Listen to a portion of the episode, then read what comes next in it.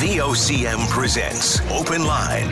The opinions expressed on this show are not necessarily those of the station. And now your host, Paddy Daly. Well, all right, and good morning to you. Thank you so much for tuning into the program. It's Monday, April the 17th.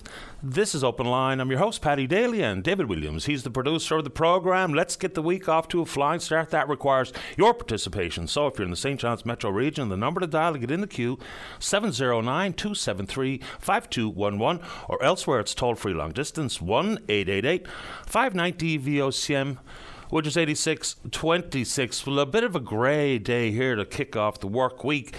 But a burst of heat and sun yesterday for a bit of the day. But what I did notice in great numbers was motorcycles and cyclists. So, you know, just when we change the seasons, we all have to just very carefully consider the changing seasons, road conditions, and the numbers of people that will be out on the bikes, whether it be motorcycles and or bikes, bicycles. They were really out there everywhere yesterday. Up and down Logie Bay Road a couple of times, running a couple of errands, and they're there. So we just have to adjust our mindset to remind ourselves that they're there because there is some risk associated with the vehicles and the interaction with the cyclist and or the motorcyclist. So keep it in mind. All right, well they jammed them into to the Hodder Memorial Recreation Complex Friday and Saturday for the first two games of the Hodder Memorial Championships. So an hour before puck drop, they were absolutely jammed into the rink, standing room only, and a pretty good uh, first couple of games in the series here. Many people anticipated the Southern Shore Breakers, of course representing the East, would make quick work of the West Coast champs, Deer Red, Deer Lake Red Wings. But a 4-1 win and a 4-3 win, it looks pretty close. The shot clock maybe doesn't reflect what the eventual scores were, but if you were in the barn, and you want to recount what you saw, let's do it. And of course, the shore, they've got six Herders. Deer Lake has a couple of Herders. The defending champions are indeed the Southern Shore Breakers. So, good series on the go, which is encouraging. And not so encouraging, yesterday watched the most of the final, the championship game between the United States and Canada for the Women's World Championship.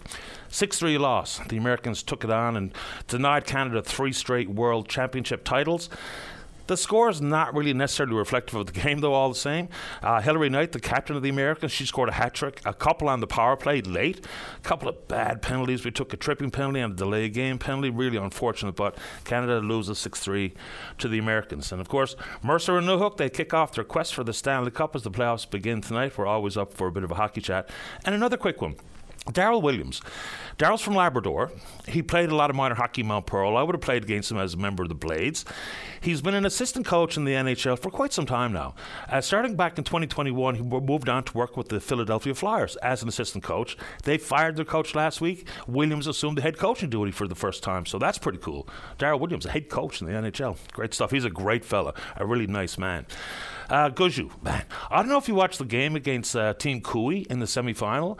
So, with just seconds on the clock when Koe released his final stone, I think there was like maybe 10 seconds left. He completes a slash double takeout to get three points to win 7 6. It was a heartbreak of a loss.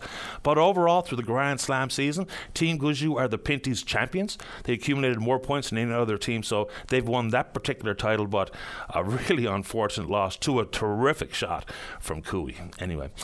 And of course, over the weekend on April 15th, Jackie Robinson Day where every Major League ball player wore his number 42 in the competition. And it was on this date in history, 1947, that Robinson got his first hit. It was a bunt, bunt single for Jackie Robinson Day over the weekend. Okay, snow crab harvesters are going to be protesting outside the Confederation building this morning at 11 o'clock. We all know the issue here surrounding the price per pound, right? So at 220, the harvesters say there's simply not enough money in it to go for the crab. So I'm not 100% sure what they want the provincial government to do on this front. You know, we've heard petitions being circulated regarding the ease with which people or the difficulty with which people are able uh, to transfer enterprises or to get into the business. But on the price per pound, so I just guessing, and the FFAW are welcome to call and put some uh, clarity to this for us. Do they want the government simply to encourage or to mandate or to ensure that both sides go back to the table to come up with a price that can be livable for both sides and see some profit associated with the landing of snow crab this year? It's an extremely lucrative business, a very lucrative uh, uh, species, uh, but the market seems to have softened up to the point where 220 is where they landed. Now, the price setting panel themselves said the quiet part out loud this is probably not the right price. Because when you go into a system that seems to be pretty deeply flawed, where both sides put forward a price and the panel picks one or the other, no compromise, no negotiations, they just pick the 220 or the 310 or whatever was offered or re- requested by the FAW. But they're going to protest today, and if someone, Mr. Spingle, Mr. Pretty, or whoever would like to call this morning, we're happy to take that call. I'm not really sure we want the government too deeply involved in setting the price for anything out of the water, but anyway, you want to take it on? Let's go. And also this morning, we're going to get an update from Chris Aylward from the Public Sector Alliance uh, Union Group. So uh, we used to say PSAC. He tells us it's more appropriately said PSAC. Fair enough, sir. The PSAC. So there's still a bit of confusion out there. So it, this is all about working conditions and most notably pay the demand, if you listen to the Canadian Federation of Independent Business, they say that the request from PSAC would add up to about a billion dollars of additional money paid to public sector workers over the course of the next three years. Not sure how accurate that number is, but that's what they're saying. So there's also a little bit of confusion about the requirement for notice. Now, people keep saying that it's 72 hours notice required, but inside the 124,000 PSAC workers, they are legislated under the Federal Public Sector Labor Relations Act, which does not require the union to provide the employer with a 72 hour strike notice. They can go at the drop of a hat. There are some thoughts that they may start with some work to rule protests and some rolling strikes as opposed to a full and immediate walkout. So there's 155,000 public sector workers who have been uh, given their leadership a strike mandate. We don't know. I guess we'll know a lot more when Mr. Aylward speaks today. But you wonder where the level of public support might be. You know, if they can negotiate a better wage, then good for them. That's how the unions operate. Collective bargaining is one of the hallmarks or pillars of the organized labor movement. But when the thought is that their wages aren't keeping up with inflation, I think if we look across the board, the vast majority of Canadians can say the exact same thing. So I don't know where the public comes down on this, but there will absolutely, if 155,000 public sector workers are off the job in some form of work stoppage, which would be the largest work stoppage for federal employees in the last three decades, there will be a lot of services that are absolutely compromised or impacted. One being at CRA. So the CFIB, once again, in a news release this morning, is hoping for an extension to the deadline for filing your taxes, which is on the 1st of May. They say with small business, if CRA is not there working in full as per normal, it will add a level of stress, anxiety, and the inability to get answers and taxes adjudicated this year. So I think there's a lot on the line here. I think maybe it gets downplayed and not a lot of focus until it comes to pass, possibly. But we'll find out a bit more from Mr. Aylward this morning. I believe that update is coming at 10:30. And that 10:30, that might be uh, Eastern time, is it, Dave? Yeah, I just read 10:30, but generally when we read those news stories, they use Eastern time. Okay, so you want to take that on? Let's go. And this one here, you know, for some it might be a bit of an eye roller you know, we try to put out the news and the information required, some things that may put Canadians at risk and people in this province at risk. And some of them are very fundamental. And we're all getting so used to it that we might be numb to it. And that's the scam. But the numbers from the uh, Canadian Anti Fraud Agency are really quite something. In 2022, 56,000 Canadians were victimized by a scammer. They lost some three, pardon me, $530 million in losses at the hands of the scammers. So that's all according, of course, to the Canadian Anti Fraud Centre. The year prior, the losses were about 384 million, so it's getting worse. So as much as it might be an eye roller in some corners, it's absolutely getting worse. And if you uh, if you take them at face value, and 56,000 Canadians and 530 million dollars in losses last year, you can probably comfortably double that because not everybody comes forward. You know, whether it be the level of embarrassment that they were separated from their hard earned money, and whether it be fall prey to some of the more clever and nefarious scams like the grandparent scam and what have you. So, yes, you might think, look, Paddy, we know the scammers are out there. People know they're out there but we're still seeing over half a billion dollars in losses.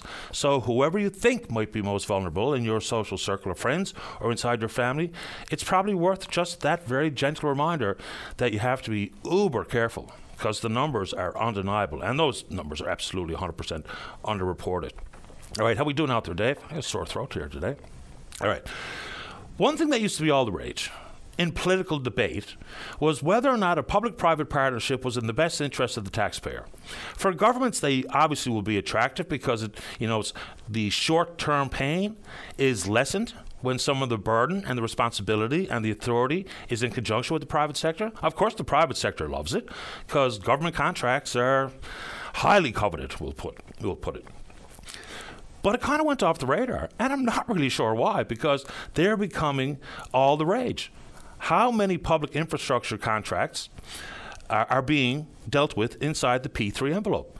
Whether it be replacement for the Waterford and the potential replacement of St. Clare's and the replacement for Her Majesty's Penitentiary and the long term care facilities, which are of note because we know how long the opening was delayed because of the problems inside those two out in Central in particular, the 260 beds, one in Gander, one in Grand Falls, Windsor.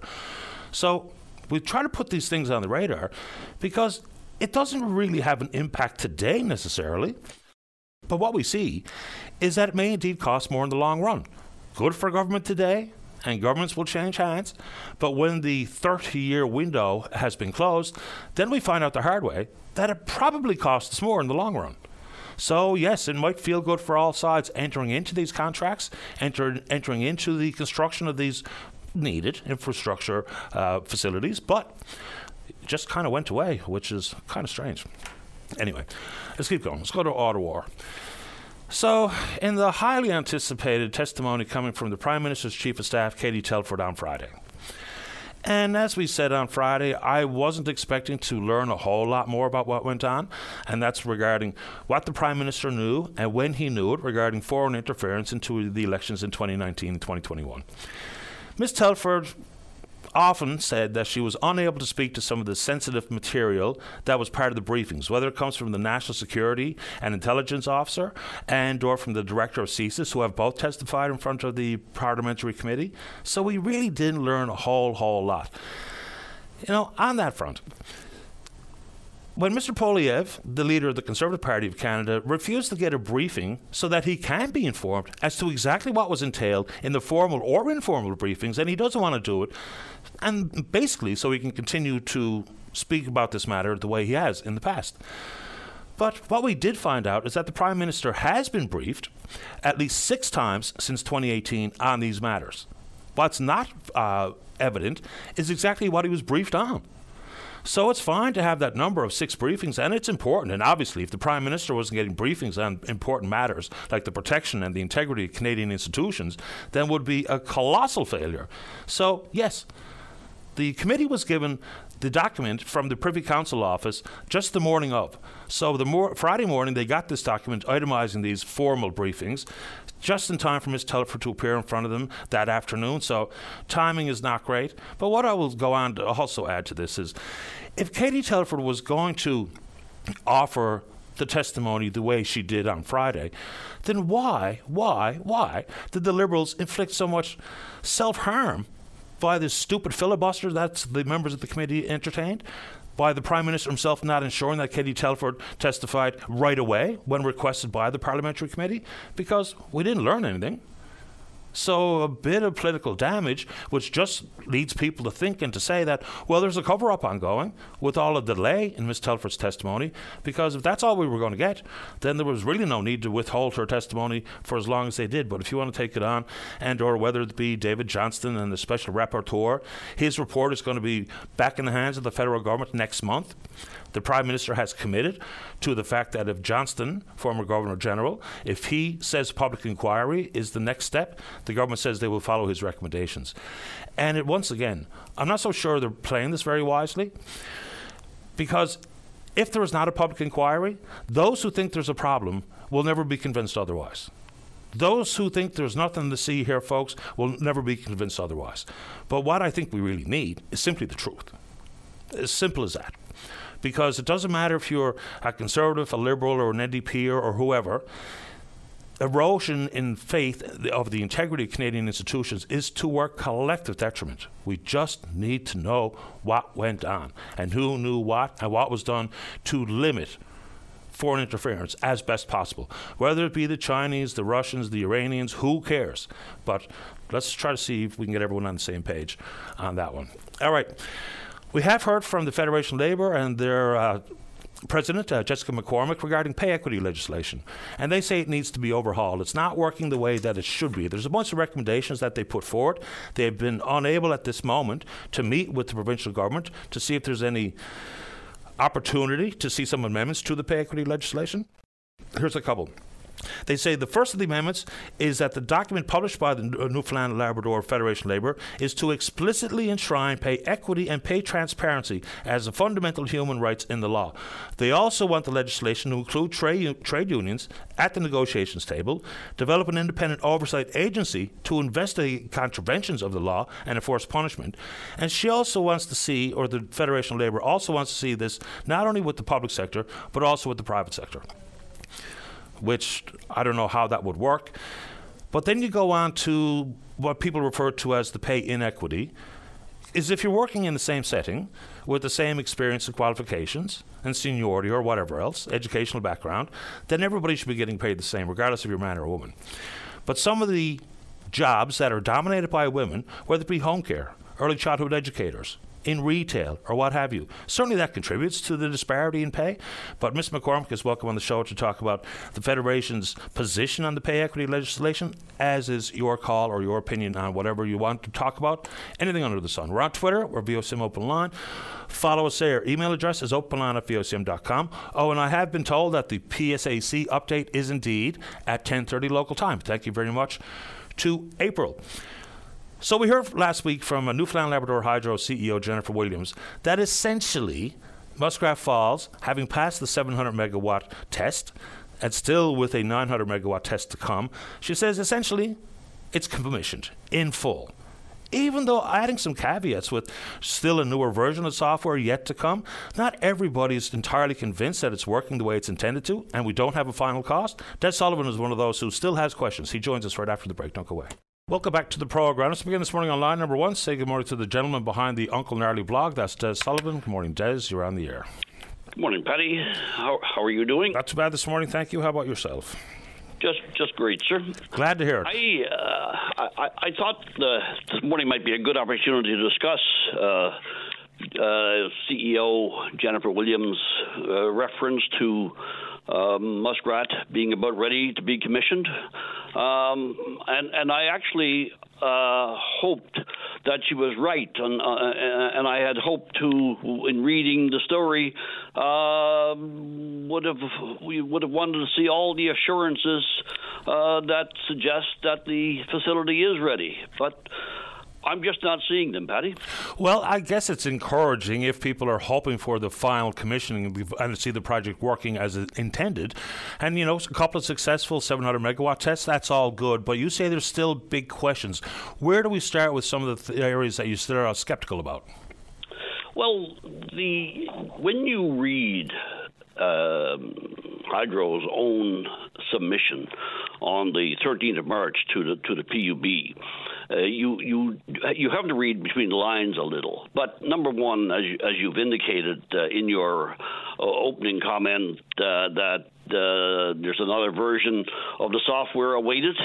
Uh, number two, the uh, the line has only been tested at the 700 megawatt level, and uh, they are awaiting tests at the 900 megawatt level. And those tests have to be performed in cold weather, cold weather, and won't be done until uh, the winter of 23-24.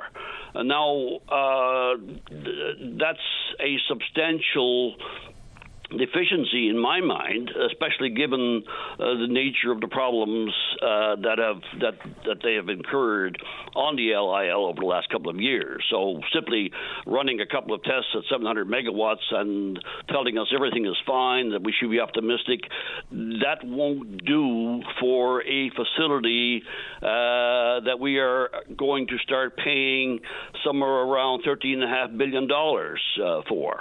Uh, you know I, am not an engineer, but but I think my even my standard my standards are a little higher than that. Uh, but but if you read other aspects of uh, Hydro's report to the PUB, you'll see the reference as well to the synchronous condensers, which they've had enormous problems with at, at uh, at Holyrood and uh, or at Soldiers Pond, I should say.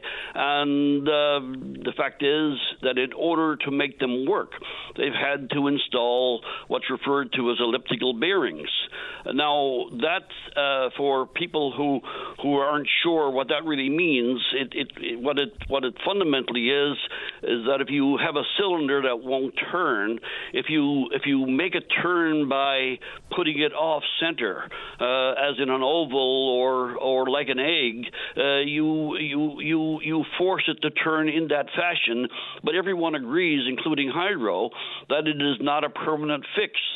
Uh, so you can't you can't tell me that a 13, 14 billion dollar facility with a, uh, a cobbled uh, uh, resolution to one of the most important components of your system, the whole the, the, the part that uh, that uh, assures grid stability and that keeps you keeps the system from from from uh, from kicking out. Uh, you uh, you you have to do better better and and Hydro essentially said that efforts are underway to resolve those issues and we'll keep on monitoring them. Well. Uh, that gives me a pretty bad feeling, uh, frankly, uh, Paddy. That's that's that's not that's not acceptable. Let's, uh, let's, take, let's, take, a couple of these uh, one at a time. So, in the pending 900 megawatt test, which I assume can't happen until the load demand uh, season make makes sense, which would be next winter. So, mm-hmm. would the 900 megawatts include like they talk about 824 megawatts at Muskrat Falls? Even though with mm-hmm. power loss, what have you, I don't think we'll ever see uh, 824 coming in full. But does that mean, or reading between the lines, or what do we know about the 900? Does that include recall power from the Upper Churchill, for instance? Uh, well, they in order to do the test, they may have to do that. Sure. Uh, and and that would be fine. I mean, the the the issue is making sure that the system uh, is running and ready uh, to be able to accept that that level of power. And it was always contemplated that we might bring the balance of recall power over the line. Mm-hmm. In fact, in, in, in many ways, uh, Hydro assumed that uh, in the in the context of uh, of the whole viability question of, of Muskrat Falls. So yes, uh, uh, the the the line is supposed to be ready uh, or uh, capable of, of transmitting that level, and that's what you paid for. So my view is that's what we should get, uh, not not one that might give us 700 megawatts. Now that there, there's there are other questions around that uh, as well, but bear, bear in mind there are other the, the the the the tricky things about what we're asked to understand is that uh, the LIL typically has not performed all that well. For instance, the, the, the CEO will say that there have been no outages uh, reported uh, for March. But the fact is, that power coming over the LIL has largely, over the last number of months, what has uh, come to the island has been largely coming at night uh, during uh, at, at, at, at low levels and at a time when it was most unlikely that the LIL would go down and you'd, you'd have outages. So, uh, is that the, the test that we want for reliability? I, I, I really don't think so. Uh, there's, I mean, there's, there's, there's the, the, other aspect of this is that we know that there's only three generators running at Muskrat Falls right now. There's a fourth down for repairs. Mm-hmm. Well, you know, some engineers uh, have query, queried whether the the problems with uh, with the one that's down may be applicable to the others as well, because don't forget they were all installed roughly at the same time by the same installer. And, uh, you know, are there other issues? We don't know. But again, uh, it, with, with uh, a brand new facility, uh, one, uh, one generator out at this point in time while, while we're discussing full, full, full, um, full commissioning uh, seems rather inconsistent with the whole idea. So there, there are quite there are quite a number of issues, and and you know the other point I would make is that uh, when Jennifer. Uh, discussed this recently. She indicated that, oh well, uh, we are finally, uh, you know, we're we're we're we are reducing our reliance on Holyrood and uh, basically getting to this stage, quote unquote, allows us to eat away at the final 10% of the energy that is uh, that is uh, generating or that is uh, powering the Newfoundland grid from Holyrood. Well, the fact is that Holyrood is going to be required uh, for a long, long time. We're going to have to pay for all that fuel, and the other key point is that while we're gilding the lily here, we should remember that when we have Holyrood going, we can't eat away at any final 10% because those generators are not designed to uh, to uh, uh, to have their load uh, varied uh, as some of the, the more modern uh, generators do. So there's, as you can see, you can you can you can spend a lot of time, and there are a lot of issues involved, debating whether we're even close at all to a commissioning stage. But clearly, uh, Hydro has not told us all the things we need to know. Well, I think they've said some of the quiet parts out loud. When talking about reliability, for instance, to install an eighth generator out of Bay d'Espoir and to keep Holyrood running, so that would add up to about a billion dollars in cost, but 520 million plus out of Bay d'Espoir, and whatever it's going to cost to keep Holyrood up and running. Now, there are suggestions that maybe we can take advantage of this new potential for hydrogen to replace some of the power, if not all of the power generated at Holyrood. I don't know the ins and outs of that one, but there's a couple of things that I'm still a little bit confused about. Miss Williams also said that there's a newer version version of the software coming, as if we all knew that. I didn't know that. And also, this one I think for ratepayers, and this is people's number one concern, is how much I'm going to be paying on my bill. She said she said they're still hammering out what people refer to a rate mitigation plan, as opposed to we were told that was done in full.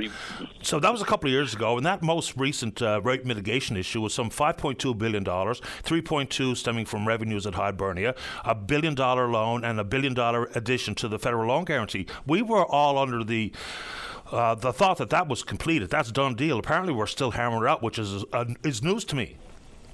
Well, I have a suspicion uh, that the uh, rush to get this thing sanctioned uh, has uh, a very close relationship with uh, freeing up mitigation money. Very likely, the feds are are not proceeding with their end of the end of the bargain until com- commissioning is accepted by the by the independent engineer who ostensibly answers to the federal government. And Uh, but I guess I would add that we should not be playing that song because we have not been told whether commissioning in this way, in a, in a, uh, commissioning essentially an unfinished uh, facility, uh, adds to the risk of further costs to the Newfoundland ratepayer in the years ahead for things that have not been covered off on, on this project already. And I'm referring to uh, the possibility of further problems in uh, in Goose Bay on, on the generators. I'm referring to the, to the well-known problem of the uh, of the uh, synchronous condensers, highly highly expensive items. Are we going to run and commission this thing? Are we letting uh, in uh, GE and, and others off the hook in, in, in, in their obligations to make sure that the components that they were contracted to install and to operate perfectly? Uh, are, are, are, are they off the hook in terms of making those work in the future? Uh, those those issues have not been addressed at all, and uh, I think that it's high time, frankly, that if if if uh, Jennifer Williams is not prepared to do it, we do have a minister responsible for energy, I believe, and uh, he hasn't really said a word at all uh, throughout this process. He, you know, we elect politicians as well to uh, inform us and to keep uh, to keep uh, government um, operating in the sense that the, the, crown corporations like Hydro are expected to operate efficiently and to answer uh, to a certain mandate. Um, we, we've heard nothing on this stuff at all, and there's clearly a whole bunch of issues, uh, large issues, you know, issues that have big price tags attached to them uh, that we need clarity on. And uh, if we're talking about commissioning Muskrat Falls, uh, let's, you know, I'm I'm quite content to skip the party. I'd rather just simply have a really top-notch, uh, high-quality facility for my thirteen and a half billion dollars. And we don't even know what the final price tag is. That won't come. we really don't know what the price, final yeah, price which tag is, is. Which no. is a pretty big one. You know, that's going to require whatever outstanding paperwork is yet to be settled between Hydro, the province, and the federal government. Uh, Des, as usual, appreciate your time this morning. Uh, nice to talk to you, Paddy. Take Have a good day. You too. Bye bye. Bye now. All right, uh, let's go and take a break. When we come back, we're going to be talking about the crab concerns, and that's with Clifford Small. He's the Conservative Party member for Coast of Bays Central Notre Dame. Don't go away. Welcome back to the show. Let's go to line number two. Say good morning to the CPC member for the Coast of Bays Central Notre Dame. That's Clifford Small. Good morning, Clifford. You're on the air. Good morning. How are you this morning, Paddy? Not too bad at all. How about you? Oh, pretty good. Just getting ready to start this week here. Uh, yeah, I wanted to call in today, and uh, I haven't had a whole lot to say about the crab dispute that's going on. There's not a whole lot that that I can do from a, a federal perspective, other than keep doing what I've been doing from back since uh, October. I I warned the Minister of Fisheries back on October 22nd that this was going to go down the way it's going down, and uh, she wasn't aware then of of uh, of the situation. But since then, I've I've had several opportunities to lobby the Japanese to uh, approach the Minister of Trade and the Minister of Global Affairs. It's been ongoing, but so far we haven't been able to uh, access any more, any meaningful access to the Japanese market than we've had before. And uh, I read over the weekend that the Russian catches have exceeded last year's catches for the first 12 weeks of the season. So I don't know where they're selling their crab, but chances are a good chunk of it is going into the Japanese market where our crab should be going instead of the Japanese supporting the uh, Russian war effort in Ukraine, Paddy. Yeah, I'm told that the the major market for our snow crab is the United States. So, what are you asking Global Affairs to do? Because we don't have a whole lot of levers we can pull that would make the Japanese buy crab from our waters or anybody else. So, what are you asking them to actually do specifically? Well, once upon a time, if there was a decrease in the Alaskan crab quota, we knew that we'd have a good price for our crab in Newfoundland Labrador. This year, the Alaskan uh, snow crab quota is cut to zero, and we've had to. The, the, the fishing industry is looking at the worst return for for crab, uh, biggest drop in history. So yes, you're right. The big the biggest market is the USA, but if there's 5,000, 10,000, 20,000 tons of whatever it is of crab being purchased from Russia in a time when the rest of the world is sacrificing and paying the price for the war in Ukraine, The people of Japan should as well. They're, they're major G7 partners and allies. We protect them from uh, North Korean and and uh, uh, missiles and, and aggression from China. They should do whatever they can in this time to support their allies. I mean, I've got no argument there with you know not having sanctions in place, unlike the rest of their allied world inside the G20, is curious. I will call it, but I'm not so sure what we can do in, insofar as enforcing goes. And I, will be curious to hear exactly what they're trying to accomplish today with the protests at Confederation Building. If it's simply about hoping that the premier or the minister responsible brings both sides back to the table to try to negotiate a different price, because the price setting panel itself said this is probably not the right price because we have a fundamentally flawed system here. Picking one or the other shows no appetite for understanding what the market can bear as opposed to what one side wants, which I think are two different things uh, in this case. So we'll see where it all lands. The landed value in places like Quebec is not too far from the 220 that they landed on in this province. So we'll see where it goes. I just want to ask you uh, something else too about uh, the fishery. And uh, you've been speaking out about seals. What exactly are you suggesting should be done? We need we need markets for seals, Paddy. Number one, we've got to have a commitment from the federal government uh, to get in get into countries where it's possible to sell our products. I talk to people in the in the industry and they tell me that the market in the US is just tremendous. Now people say we can't get into the American market because of the Marine Mammal Protection Act. Mm-hmm. Well, the Marine Mammal Protection Act has been amended in in the United States to allow for the removal of nuisance seals and they've taken or so, sorry, in, in this case it's sea lions in the Columbia River. They've taken thousands of them out of the Columbia River. So if if it's possible in some way, if we had the right advocacy and someone that cares, and uh, global affairs has a big part to play in this, and we need commitment from the from the. it starts in the prime minister's office, so we need a commitment to take on this issue.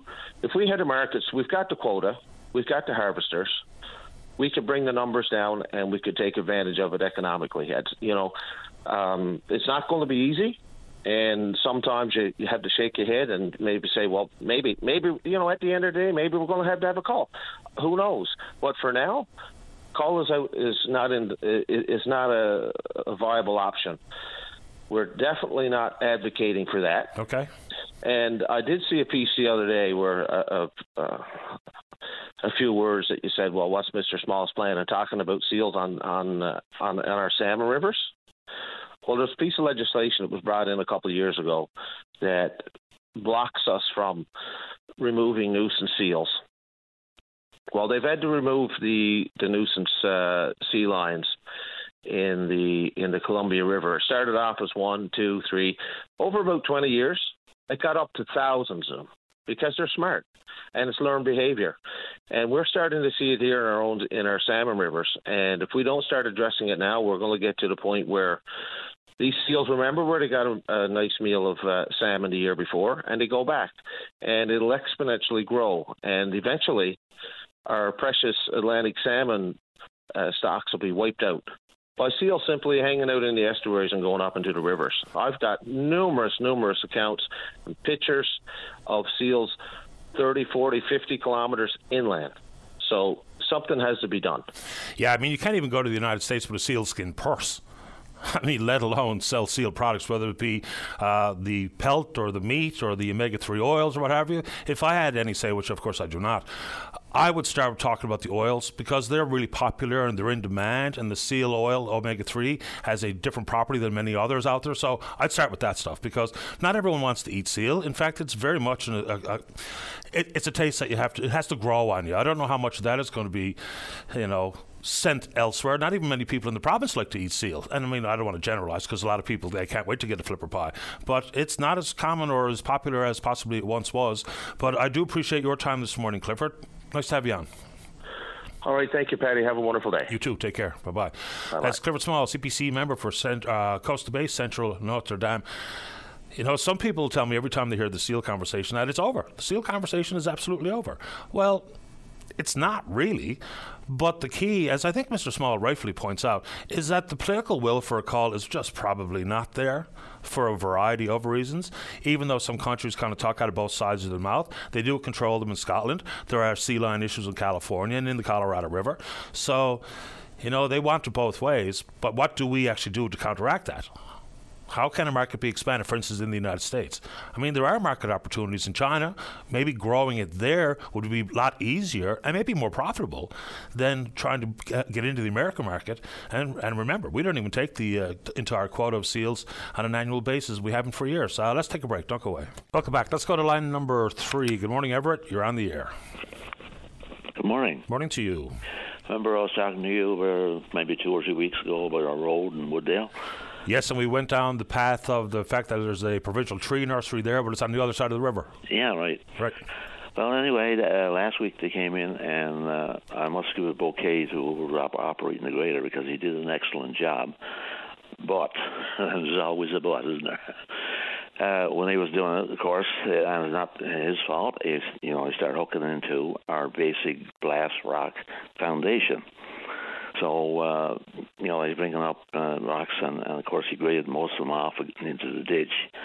But unfortunately, if they don't do something, you know, either build it up with uh, Class A, well, ideally, of course, would be put pavement on it, but. Uh, you know, but if they don't, I, I liken it to a person who builds a house. They they build a good foundation basement, then they put their house on that, and if they should happen to run out of money and they don't put a good roof on it, eventually they're going to start losing their house and they will eventually lose lose that foundation again.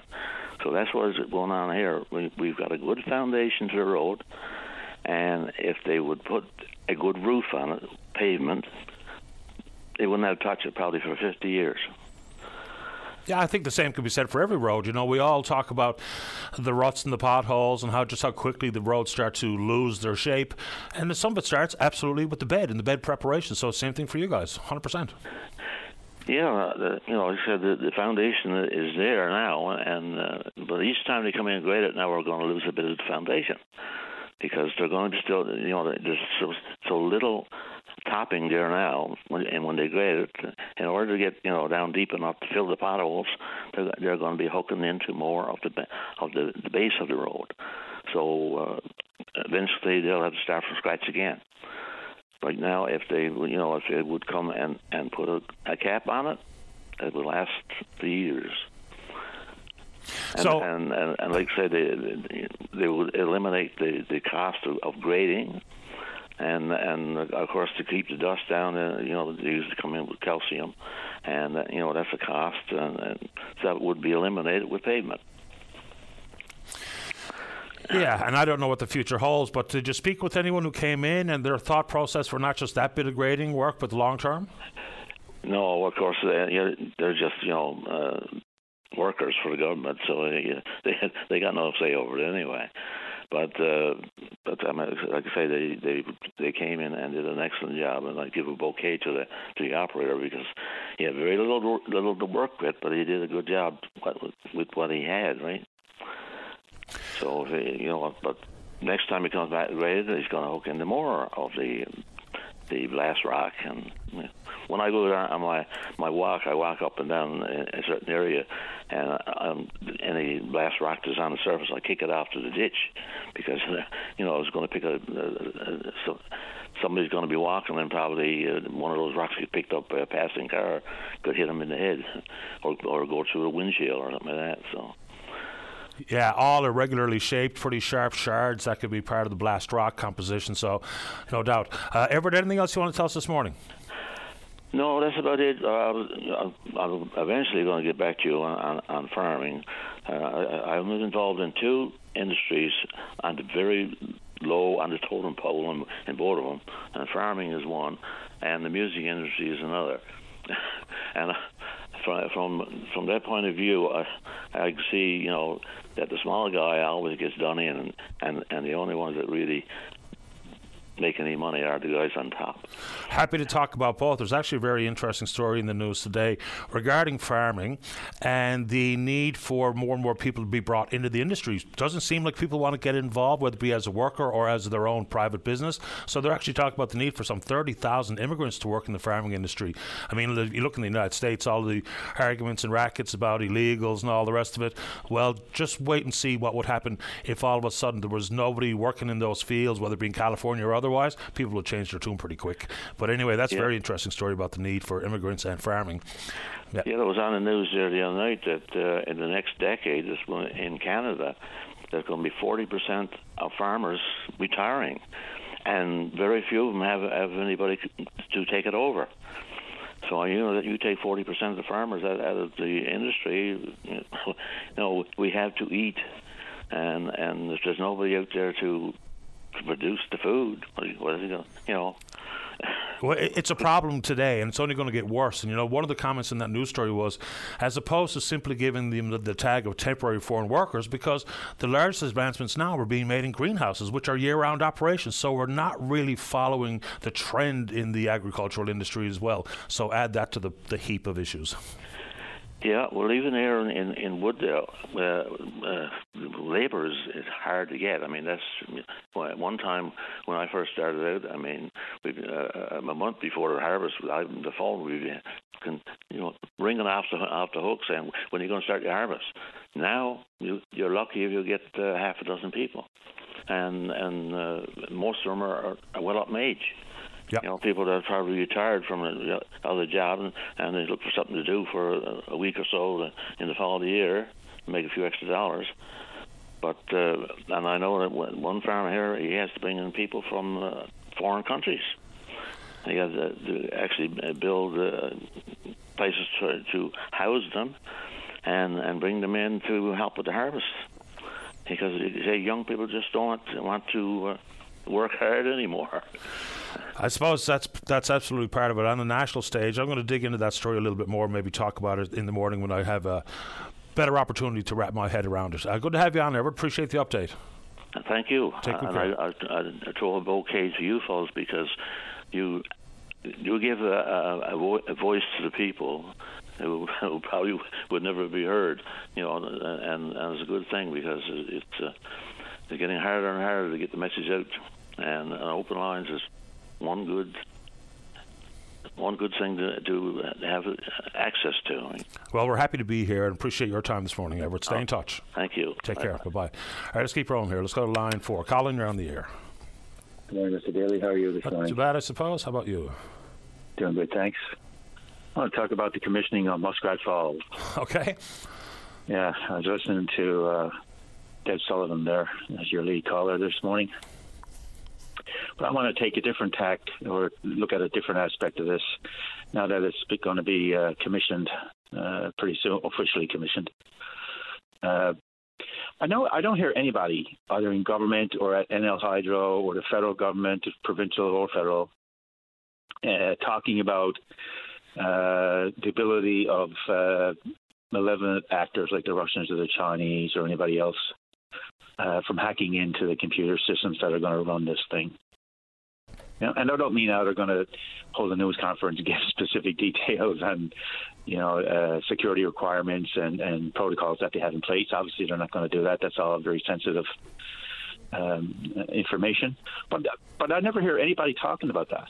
It's never raised by the press. It's never raised in in any kind of uh, media releases by provincial government, federal government, or hydro or anybody. I have. I've talked about it. Uh, I've talked about it in three separate areas, and I think cybersecurity is something that does not get enough attention here, whether it be for individuals, private businesses, or public institutions. The three concerns that I've talked about was we know full well there's been a hack of a pipeline in the United States and a ransom paid to regain control. We know there's massive uh, concerns with utilities, whether it be nuclear uh, power plants or others. There's also major concerns with hacking into uh, software that controls water and the potable water and the treatment of water, distribution of water. So those are three areas I've tried to talk about a few times. Never really gotten much in the way of traction, but I think they're big issues. Yeah, I, I know you raised it. I, I, you know, I, I don't mean just you know your talk show specifically. I mean the media in general. Oh, no, I get it. I'm not taking offense. I just wanted to say that you know those three Yeah. areas I've tried to talk about. Yeah, and and now we're looking at 2041 to uh, uh, renegotiate or or negotiate a new deal with Quebec, potentially uh, the Upper Churchill, and get that uh, matter straightened out with with, with Quebec and, and get power flowing across that border, and uh, obviously going into the Maritimes now with the Labrador Island link, and uh, and with the uh, the link across the uh, the, the uh, Cabot Strait to Nova Scotia but uh, you know, and, and any uh, any future developments of Gull Island and anything else like that. So I, I think the provincial government needs to come out and uh, and, and say uh, that they've got a uh, comprehensive security policy for for the existing uh, infrastructure that's there and any potential developments, you know, 10, 15, 20, 25 years down the road that are going to be coming on stream or, or being contemplated being built. Uh, we, we, need some reassurance, I think, from the provincial government and perhaps the federal government too, that uh, that there are robust uh, security measures in place to protect from uh, malevolent actors uh, like the Russians and the Chinese from hacking into these systems. Because now we're with Muskrat uh, being commissioned, we're going to be integrated into the North American power grid. So whatever happens here with that project, uh, it's going to affect the Maritimes and uh, Quebec, Ontario, the rest of Canada potentially, and into the United States if, if that power is being uh, going to be it down into New England and that area, right? Well, power systems have been hacked, and we know it to be true. And, you know, for government reassurance, it's an interesting one because they can tell us they're on top of it until we find out that they're not. you know, just look yeah. at the health system here. Now there's more yeah. and more, and one of the caveats with the most recent bilateral healthcare transfer dollar is things like more digitization. So everything that we touch, well, you know, I've got some control inside my bank account because the CDIC will ensure my protection. But whether it be my own personal network uh, or the, this company itself, or any public institution, it's becoming more and more difficult. I did ask this question of Jean Charest when he was on during the uh, run against Mr. Poilievre to be the leader. This was all about NATO and defense spending. I wonder whether or not the countries that are member nations should come to the conclusion that part of uh, defense spending should be cyber because it's not all trench warfare anymore, right? If we don't have that type of protection in place, because some of these things can be, I think, considered acts of war, hacking into a pipeline, hacking into the water treatment system, hacking into uh, Muskrat or the power grid. These are all things that compromise our safety. So I think maybe we should reconsider what in, what what's in the envelope of defense spending. Uh, last word to you, Colin, before I have to go. Well, you're absolutely right. And, uh, you know, Muskrat Falls now, like it or love it, it's uh, going to be connected to the national grid and uh, it is uh, implicitly part of our national security considerations uh, for this country that Muskrat Falls uh, be uh, operating at uh, optimum capacity and, and be protected from malign actors from hacking into that system. And you're you're quite right with uh, with the healthcare system. We didn't know there was a problem until it came out from the government release that there was a hack, and then we found out a lot of this information was being held on unencrypted, uh, unsecured servers. Right. Yeah, and then the information. Yeah, the numbers of people, employees, and or patients, they continue to grow and grow and grow, and the time frame for which the informa- information might have been compromised continued to grow and grow and grow, and we still don't know much about it. We know some Hive network group did it. We don't know if you know how long they were in the system, how long the Trojan horse had infiltrated the Meditech system, whatever there might be in the form of ransom. Even though I don't know what we do with that information, even if we have it. But I'm um, off to the news, Colin. Appreciate the time. Thanks, buddy. Take care. Cheers. All right, bye bye. Uh, let's see here. The province is reporting a salmonella breakout. Not that news is not sitting well with everyone, considering what we should be talking about is actual risk. Dennis Oliver from Turtle Rest and Retirement Villa is right after the news. Don't go away. Got plans for midnight? Bring your VOCM along with the best soundtrack for every night, anywhere. The VOCM All Night Show, midnight on your VOCM. Welcome back to the program. Well, on the 12th of April, the province uh, confirmed a second incidence of salmonella here in the province, same as the genetic type that's been experienced across the country. So, as a consequence, they've issued a, uh, a warning about handling of snakes and other reptiles and certain rodents. Join us on line number one is uh, Dennis Oliver. He's with the Turtle Rest and Retirement Villa to talk about the issue and the warning. Good morning, Dennis. You're on the air. Good morning, Paddy. How are you? Excellent today. Thanks. How about you? Oh, you know, living the dream. Before we get into this particular warning, what goes on at the Turtle Rest and Retirement Villa? We are Newfoundland's only turtle rescue organization that's uh, strictly dedicated to turtle care only. And so, so we paint a picture like what's going on inside the villa. How many turtles do you have? Where do they come from? And what do you do? Okay, we have a 10 by 10 pond in the basement, three and a half feet deep. We have a 135 gallon aquarium in the living room, two other aquariums down in the basement with the pond. Uh, we take uh, turtles from folks who can no longer look after them for a variety of different reasons. It don't always come down to uh, to to improperly looking uh, improperly looking after them, it comes down to uh, maybe they are uh, sick, maybe they're moving, they could be moving provinces. Certainly, uh, the elderly folks uh, who have had a turtle for their child can no longer go up and down the basement stairs with large buckets of water to to fill the tanks and things like that. So we take turtles from anyone. Uh, we take a lot from the province. Uh, Humane Services, uh, Wildlife Newfoundland. Uh, let me see. St. John's Port Authority is after bringing us to Environment Canada, climate change. So we're all about turtles. I think it's awesome. This is all freshwater turtles, I assume. Oh yes, yeah. Okay, so like snapping turtles or what type of no, turtles? No, no, uh, these are all the uh, pet store variety turtles. So you're talking about the red ear slider, yellow belly slider. Okay. Uh, we have a few exotic species here. We have a couple of uh, map turtles. We have one East African serrated side neck mud turtle. Wow. Uh, these turtles that are not red ear sliders are supposed to have a permit to possess for the province of Newfoundland and Labrador, and that's not that's not widely known, unfortunately. Very interesting. Okay, so let's get down to your concerns with the province's warning regarding handling reptiles, whether it be snakes or turtles or rodents. What's your takeaway? Well, uh, my takeaway is it comes down to owner education and proper handling of the pet, and that certainly that certainly includes their food. That certainly includes their waste, their clean out their filter systems in our case, or when you're taking uh, droppings from the bottom of an enclosure for something like a bearded dragon or a gecko, which are quite common here in the province.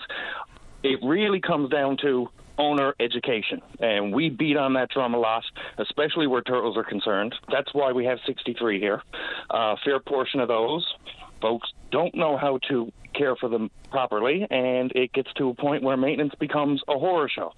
When that happens, especially for a turtle owner, uh, that increases the risk of salmonella. Simple as that. So, again, it comes back to proper education about the pet. And I found the uh, I found the article to be a little uh, what's the word I'm looking for here? Uh, inf- uh, fear-inducing of having a pet reptile. It's not the reptiles down to the owner's fault. And if somebody got sick from salmonella, again, comes back to education about the pet. Dennis?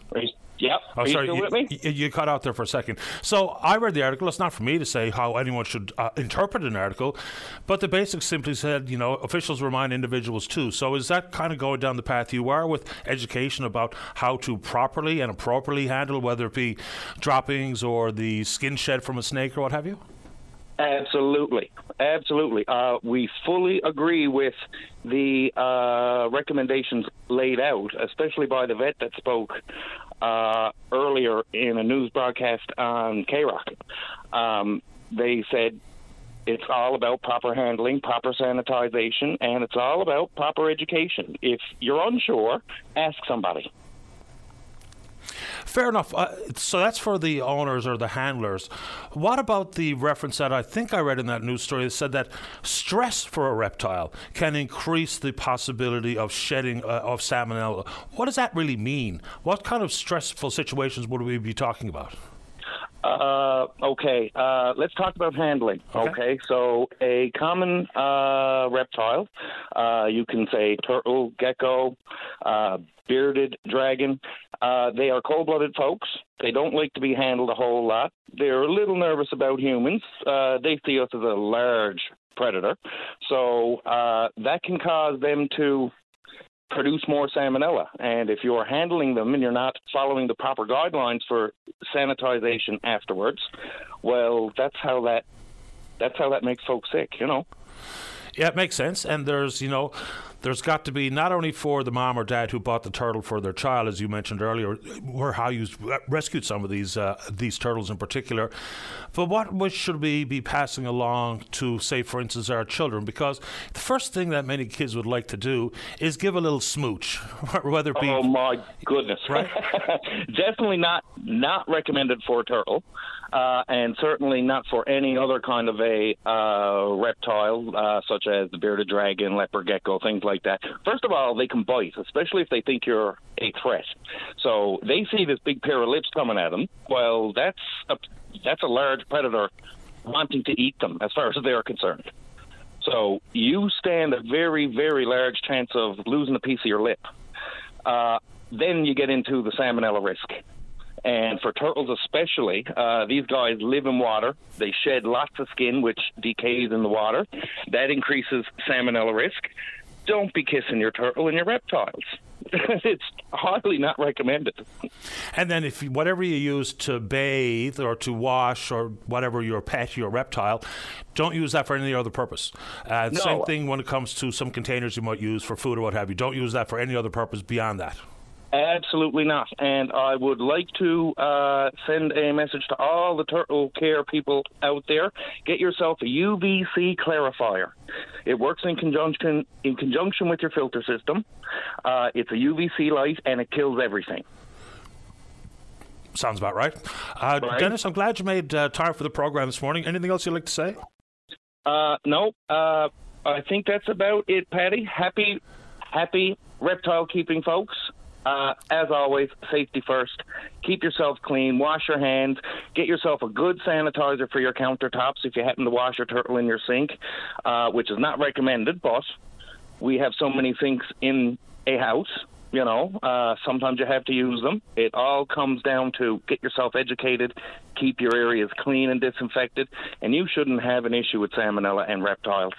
Good to have you on the show, Dennis. Keep up the good work at the Turtle Rest and Retirement Villa. Cheers, Paddy. Thanks a lot. All the best. Bye bye. All right, bye bye. Uh, there you go. Uh, let's take a break. When we come back, Josh is there to talk about an issue with a neighbor. Don't go away. Welcome back to the program. Let's go. Line number two. Josh, you're on the air. Hey, Paddy. Paddy, how are you? Okay, this morning. How you doing? I'm pretty good. Um, if my name rings a bell, um, I was a PC candidate there for uh, when I ran into provincial election there a few years ago. Okay. I stepped down because of um, some kind of, uh, you know, a little bit of bullying that was going on, and I realized uh, how dirty politics was, so I just stepped down. So if you're wondering why Josh Nolan rings a bell, that's why. Fair But enough. That's not why I'm calling here this morning. All right. Um, I purchased a investment property. Um, I left the city and moved out to beautiful Harbor Grace. And uh, since I moved in this house, I'm not going to, uh, of course, name any of these people or neighbors, but let's just call them Larry, Curly, and Mo.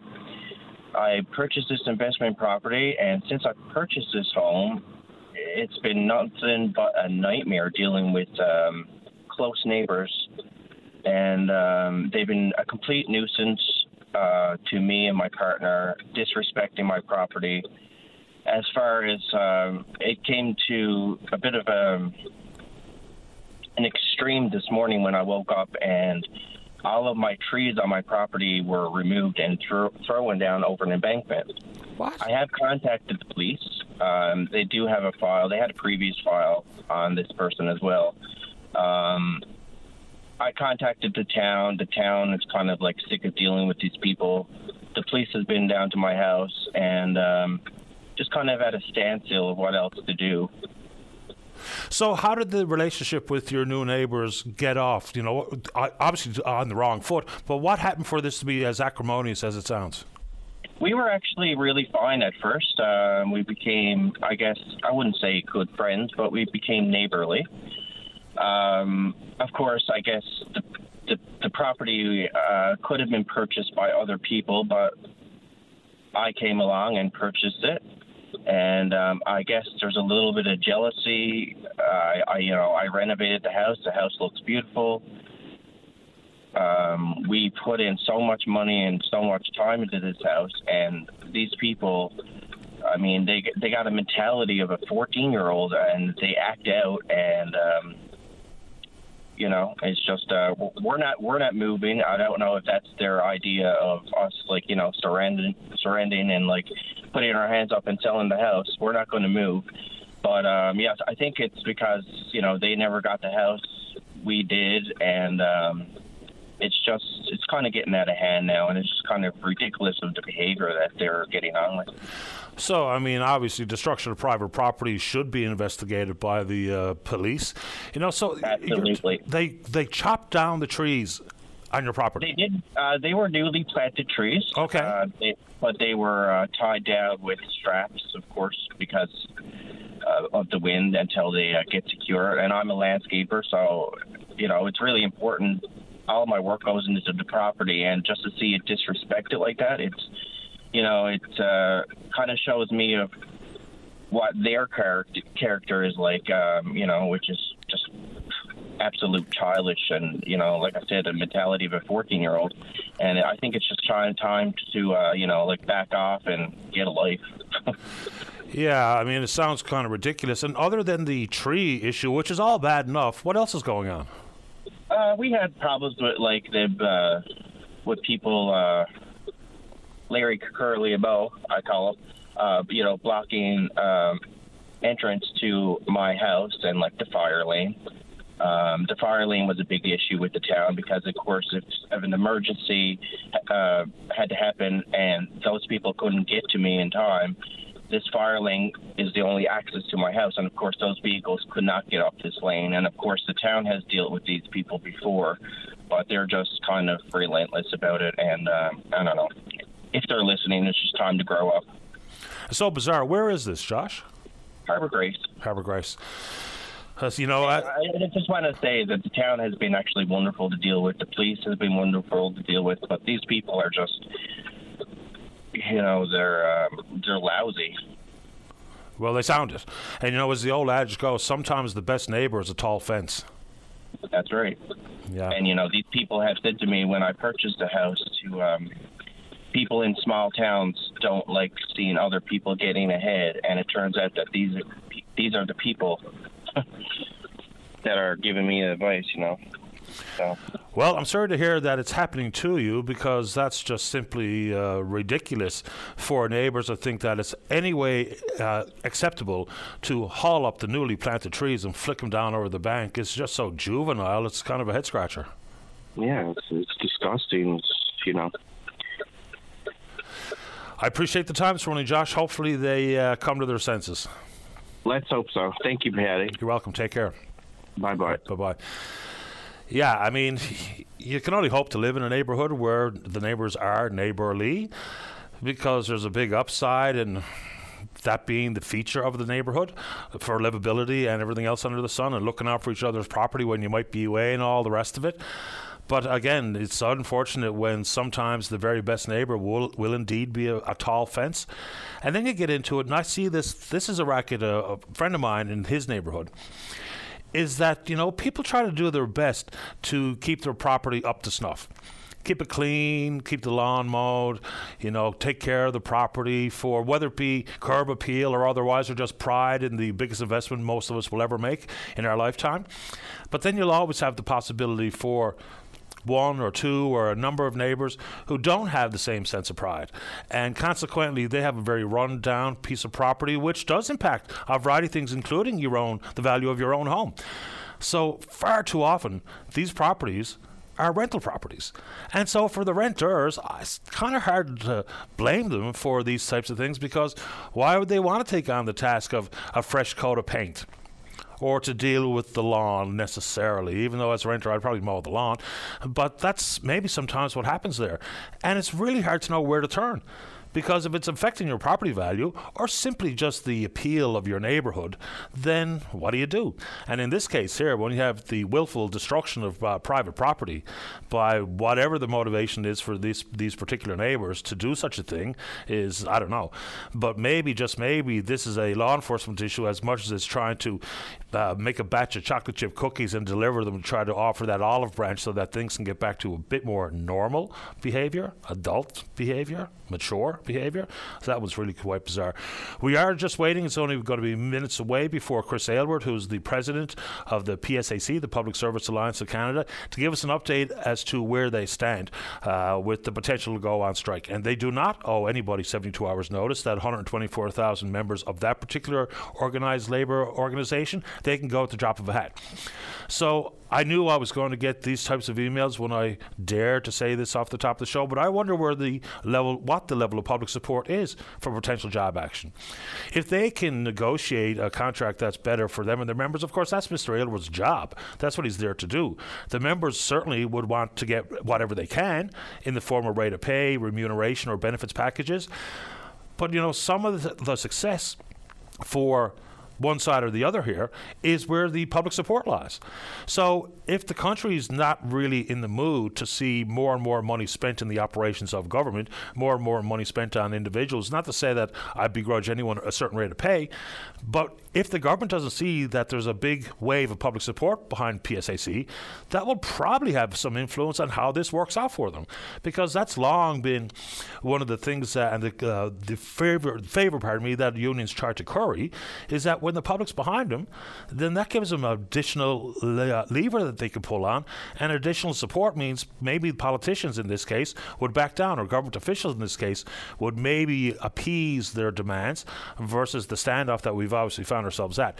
The members of that particular union have not had a contract in well over a year, so you know full well that this is going to very, very likely require some sort of work stoppage here.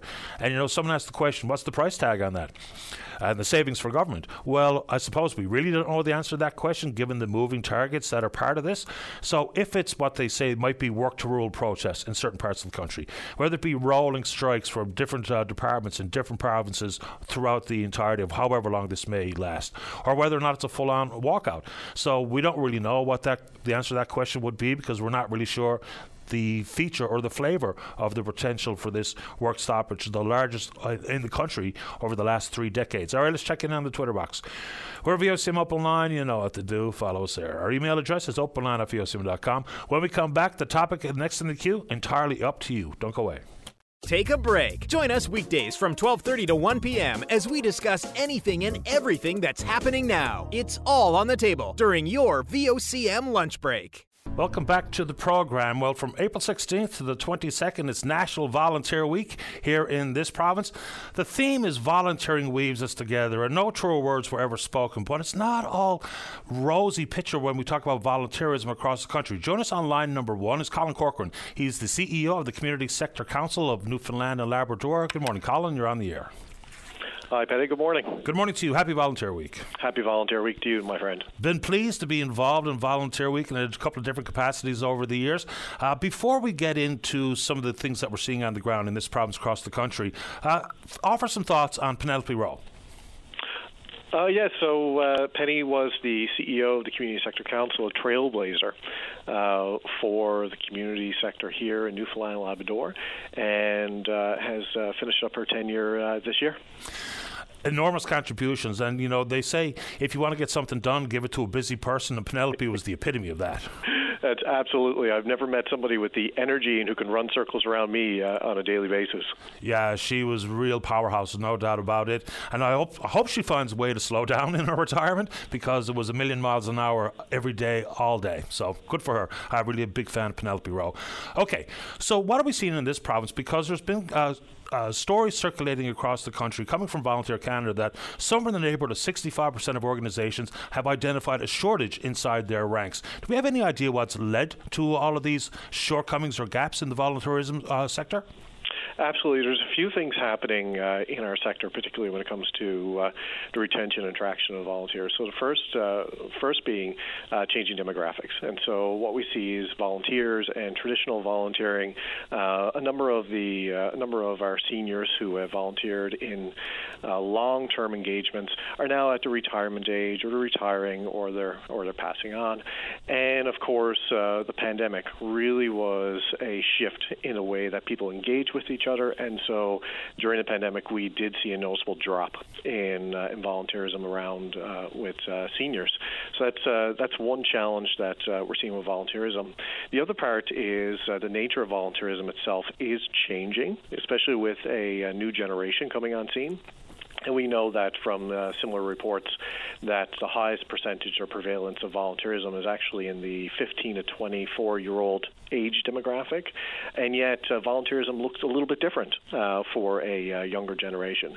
So, from a generational perspective and the impacts from the pandemic, uh, that's leading to uh, some of the struggles in um, in keeping our volunteer numbers up. Yeah, and you know the sad news here is inside of that 65% of organizations without enough volunteers, 35% of them had to cut some of their services. So this has a wide-reaching impact, and with the changing face of volunteerism, you know, other adages that I've used many this morning is if you get them young, you can probably keep them in the fold. So with, say, for instance, high school credits associated with students doing some volunteerism, I would have thought that would have lifelong impact, but I guess many are just once they satisfy their need for credits at school, then it kind of goes by the wayside. And I'm a little surprised with that because there is a lot of self gratification coming from volunteering as well. There is, and speak to volunteerism itself, you know, through volunteerism, we really do experience the interconnectedness. You find friendship, you develop trust, linkages. It really, truly enriches uh, people's lives. And uh, yes, we've had some conversations on the high school uh, volunteer um, section and requirements uh, for the um, for the system here in the province at our recent uh, Volunteer Connections conference on Friday. I've had some uh, some parents actually reach out about this as well. So so it's one area that we will be exploring over the next uh, over the next uh, couple months on uh, how to make more meaningful engagements, not just for uh, high school students, but for all volunteers.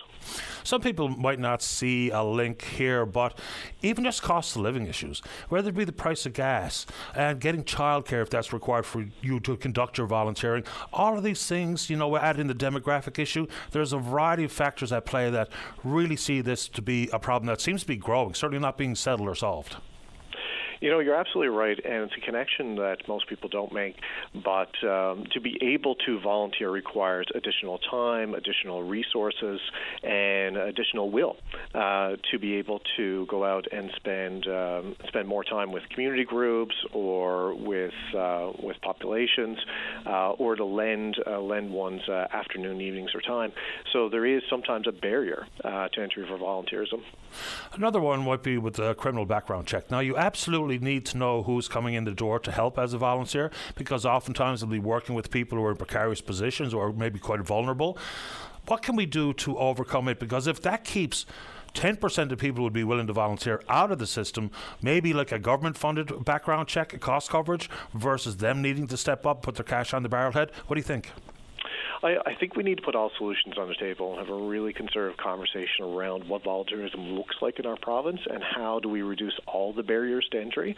Uh, testing and piloting uh, different initiatives is something that we are focused on and looking at uh, over the next uh, 12 months in particular as we continue to uh, study what the unpaid labor force in our sector uh, looks like, particularly how we attract, how we retain, and how we celebrate volunteers. And you know, someone will say, God, Paddy, you can't get government to cover everything. If we backed out not for profits, charities, individual volunteers from the economy, we would be doomed. There's no way government could pick up that slack if it all went by the wayside. So when I say, you know, if they spent a few thousand dollars on criminal background checks, that's absolutely in their best interest because with the work that your group does and other charities do, if government had to all of a sudden be the backfill for that, we would be in a really sorry state of affairs we would definitely be in a tight spot. Uh, when you really look at it and look at the rate of volunteerism, particularly in our province, I think at one point, and these studies need to be refreshed, but it listed potentially, you know, hundreds of thousands of people in our province uh, are volunteers or identify volunteers, or are volunteers and they just don't identify themselves as volunteers. They provide uh, services such as running food banks, uh, shoveling out seniors during, during snowstorms, uh, and uh, including uh, running recreation programs. There is a lot that volunteers in our province do uh, for uh, for society, the economy, uh, and for uh, for each other's neighbors. And so, if that were to end tomorrow, we would be in a, in a very difficult position. And you know, it's not all always just dealing with people who are quite vulnerable. You could be a, a Cub Scout leader, or in the guiding world, or in minor sports, or other extracurriculars where a lot of the people who do a lot of the work are volunteering their time. So it's not just work for Meals on wheels or at a senior's home or what have you, because there's, you know, just about everywhere you look, there's a volunteer component. Are there any specific areas or specific organizations that are seeing significant shortage of volunteers in this province? I, I hear I hear from many organizations that uh, they're struggling with uh, retaining and attracting uh, volunteers, um, and, and, it's it's not one subsector or one organization in particular. Some do a really good job of it. Um, they've engaged uh, volunteer coordinators and professionalized their volunteer programs, and some don't have the capacity to do that. Uh, so it is it is universal across many of the organizations that we have in our community sector. What do you have up your sleeve for Volunteer Week? Oh, Volunteer Week. Uh, so, as as you mentioned in the preamble there, uh, so Volunteer Week, uh, we're celebrating this week. We started with the uh, the launch of a Volunteers uh, Connections conference uh, on Friday, where we had 120 participants from across the province. we've partnered with Volunteer Canada to to partner with them on the launch of their national volunteer strategy as well. And so, during this week, there's a series of events happening, um, and in partnership with VOCM Cares Foundation. Uh, we have uh, volunteer uh, celebrations happening across the province, uh, at least uh, at least 70 uh, from different communities. And when you when you plug in the uh, municipal proclamations, individual volunteer events, there's uh, well over a hundred uh, activities happening across our province. Uh, for us this week, it's about celebration. It's about celebrating the volunteers in our communities. It's about celebrating the uh, the volunteers who really, truly weave everything together for us and keep us together and connected. And this will lead then into uh, next week. so if anybody's listening and they're interested, we're taking nominations for volunteers uh, that are near and dear to you uh, to help celebrate at an event at uh, Government House uh, as well next week. And so, if anybody is interested, they can go to our website, uh, communitysector.nl.ca, for the nomination form and for the other things that are happening this week. Do you still have? When I was the honorary chair, you know, there was a big event out of Port Union, another one out in Gander, and of course, the Government House. Are those still on the calendar? Yes, the Government House one is still on the calendar, and uh, multiple communities across the province are hosting their own uh, volunteer week. So uh, my recommendation is to for people to engage with their municipalities, with their councils, uh, and even individually, just celebrate volunteers, even if it's a matter of sending a note, uh, writing a kind uh, a kind letter, a handshake, a high five, or just a simple acknowledgement over social media. Appreciate the time this morning, Colin. Thank you. Thank you, Paddy. Take care. You too. Bye bye. It's Colin Corcoran. He's the CEO at the Community Sector Council, which is an all encompassing volunteer group, offers a lot of guidance for uh, really professionalizing your organization and what have you. Lots of supports come from them. Well, what do you want me to do here, David? Will I take Earl Quebec for Deatra? Okay, let's go to line number three. Earl, you're on the air. Good morning, Paddy. Morning to you. Uh, yes, I was just listening to your call there with volunteerism and vol- getting volunteers here and around the province, how difficult it is, and especially since, you know, before the, the lost a lot through the pandemic and whatever. But I've been volunteering, Paddy, for about 30 years, I would imagine. Most of my volunteer time goes into seniors' homes. I, I entertain there. And I'm getting back into it now. I mean, it was cut down again while the pandemic goes on. But as, as the way they go about uh, achieving their volunteers, I don't drive. I don't have a vehicle, uh, but I, I still I'm still pretty active in a lot of a lot of areas. But I live about 25 minutes walk from the nearest bus stop because I live outside the city. And some of the homes where I play to, you can go in and hook up. All you need is is a cord for your guitar, and you got the mics, you got the amplifiers there, but some places don't. So someone came to me a while back, and they said they were visiting their their mother at a home, and they were looking for volunteers, and wondered would I be willing to go up and play for a couple hours or an hour or whatever. I said, yeah, sure, it's not a problem. So they gave me the name of the person I was to contact. I contacted that person. Now I have a small amplifier I have my guitar case with uh, with my musical instruments into it, and I have my uh, another case that I carry with my microphone and cords that I need. You know, so I, I can't carry it 25 minutes to the bus stop. As quite as goes. So I phoned this place up and asked them what they looking to. Yeah, we we need we need them. You know, we're not getting enough come in there, and we're we're out with them, and the seniors like them. So I said I'm willing to play for you. I said I got one little problem. He said, What's that? I said, Can you get me transportation up and back? And without drawing a breath, Paddy, without anything at all, she said, Nope. And that was it. I said, Well, you know, I said, I'm willing to come in and give you my time. And I don't have, well, we, we don't do that. So there's nothing I can do for you.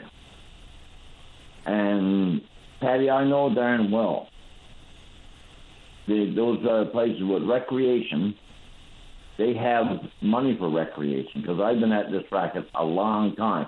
I'm not looking to be paid, Paddy. I don't want to be paid. I'm volunteering. But a ride up. Now, there's another home that does give me transportation back and forth every time I play.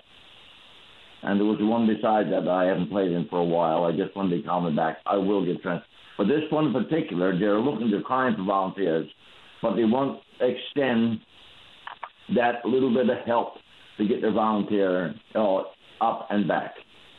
And that I don't understand.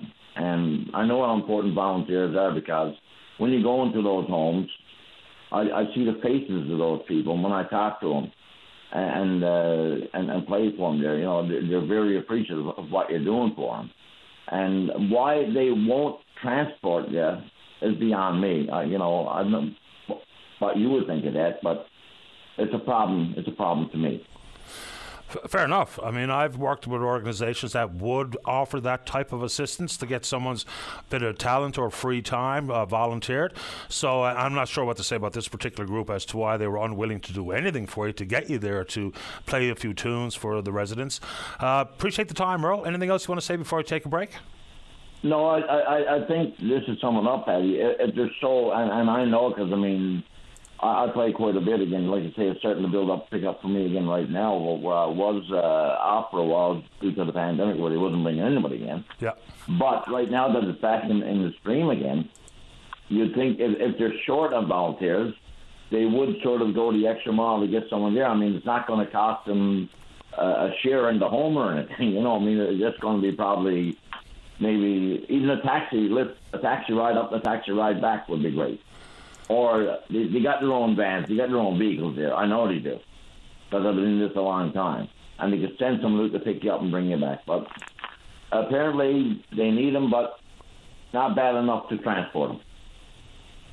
Appreciate the time, Earl. And thanks I, for the call. I, and I'm and I'm willing to do this. Okay, thanks for listening. All the best.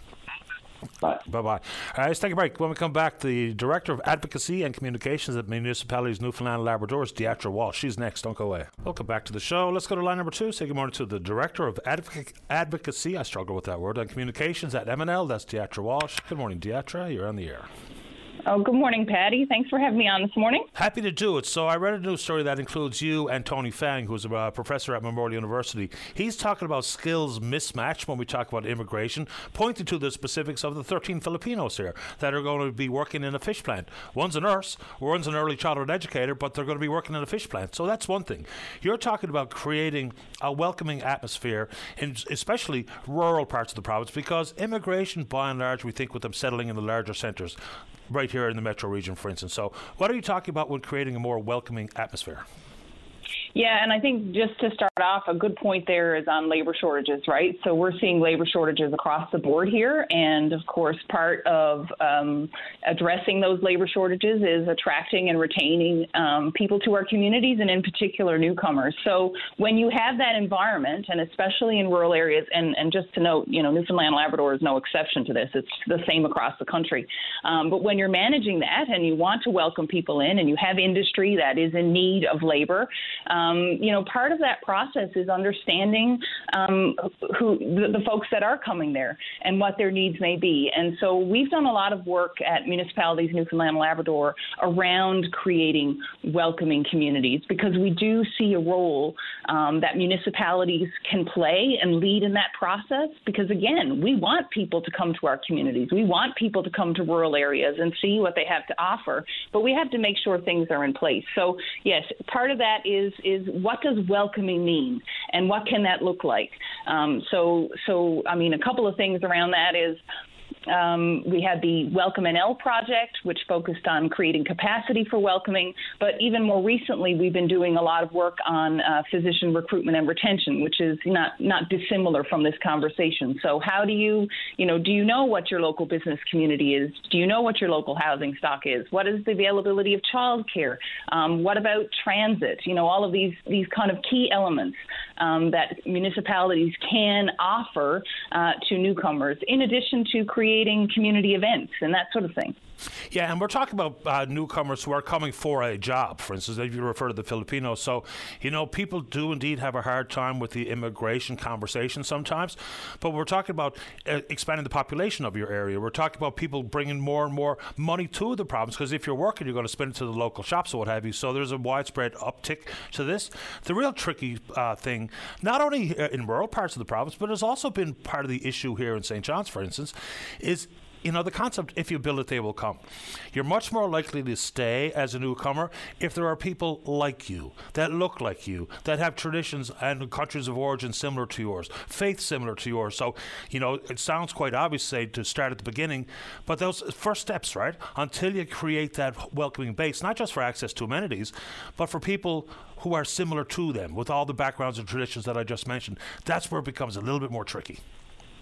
Well, and I think you know I think we have to recognize that our province is, is already quite diverse, and in rural areas as well. Um, you know, and I you know there are communities out there, and I think again our leaders, you know, if you look to any particular community that is attracting and retaining uh, newcomers, they are doing work with those communities and with partners like the ANC uh, to ensure that things are in place, that um, the members of those particular communities are supported. And again, you know, back to the welcoming piece, you know, that's also about creating you know some of the things I've already talked about, anti-racist spaces, to ensuring that there's, you know, cultural sensitivity, that the kind of training and, and elements of that are also in place so that when we talk about what welcoming really is, we get to the heart of it. It is truly um, not causing harm, ensuring communities are safe spaces for new people. And again, they can thrive with other members of their communities, whatever they may look like, and also uh, within that space collectively, right?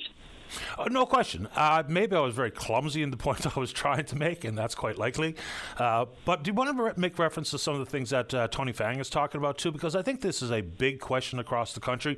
How many times have you been in a big city somewhere else in the country, get in an Uber, and strike up a conversation with the driver who happens to be a well-trained medical professional, but doesn't do that in Canada because we haven't seen the credentials be transferred so they can do what mm-hmm. they did in their own home country. So the skills mismatch is a real big item that I don't think anyone's firmly wrapped their mind around how to alleviate some of that because if you're an engineer in Syria, you should be very easily, you know, be up to Canadian standards and testing to be an engineer here as opposed to working in the plant or driving an Uber or whatever the case may be. Yeah, and I mean Tony is a, is a is a great expert on that, and there's certainly a lot of other um, folks working in that labor area. I mean, as a as a sociologist and a, and a labor researcher, I can comment a little bit on that. Um, but yeah, I mean, we see a skills mismatch um, for sure, and of course, you know. Um, uh, you know, people will people often take opportunities to to get a start in in a various industry that may not be geared toward what their skills are. Um, again, you know that is problematic in many ways. Of course, there are labor shortages. So, I mean, part of the work here, and again, I'm I'm I'm speaking again as a researcher in this case, but I mean, part of the work here is understanding how we can get people credentialed up so that they can also fill in those other areas um, where skills are needed. But that's still going to leave labor shortages in, for example, fish plants or whatever the case may be. So, you know, we've got to get people in, we've got to have fair wages, um, we've got to get people working where their skills are, but we still need, you know, people to do this other work that needs to happen as well. So, yeah, it's a complicated and complex uh, uh, mesh, if you will. But uh, but you know we've got to get the policies in place to make that happen. And again, you know, getting back to healthcare professionals, you know, we need nurses, we need doctors, we need engineers. So if folks are coming into um, work in various spaces where there is a mismatch, we do have to figure out a way to get them into these other uh, industries that are in dire need of, of that, that skill set for sure. Yeah, and I mean one such area uh, regarding a story, and I'm just going to put add this to the conversation. There was the issue regarding agriculture and the shortages therein, and it's harder and harder to get people to work in that industry. And so, you know, we bring in uh, immigrants to work in the agricultural sector as temporary foreign workers when the real trend inside of producing food is in a greenhouse, which is a year-round operation. So we've got to connect the reality and the trends with the legislation and the transference of credentials and what have you, because one doesn't work properly without the other. Uh, final thoughts go to you, Deatra, before we say goodbye for the news. No, I just, I, I mean, I just want to take give a shout out to the to the great team here at Municipalities Newfoundland and Labrador, doing a lot of great work in this area to support our members. Um, the physician uh, recruitment and retention toolkit is going to be coming out in a couple of weeks, where we talk about some of these very key items. What can we do um, around this, and and that's an acetate for for all the other conversations. Um, so that's pretty exciting, and uh, and we'll continue to support our members, and also just to you know, there's a lot of municipal leaders out there in our communities who are already doing really fabulous work in this area to ensure people feel welcome in their communities and to bring them into those communities and celebrate what's happening there. So thanks so much. I appreciate your time this morning, Deatra. Thank you very much.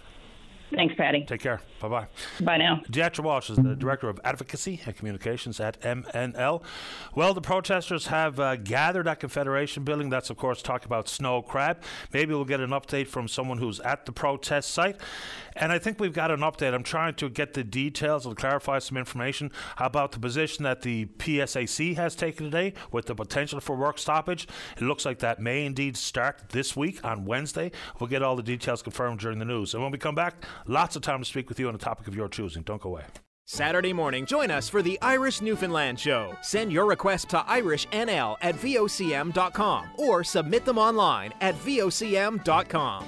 Welcome back to the program. Let's start this hour on line number one. Say good morning to VOCM News, Richard Duggan. Good morning, Richard. You're on the air. Good morning, Paddy. So we know you're on site at the Confederation Building where the snow crab harvesters have gathered to do what? Well, first off, paint us a picture. What are you seeing?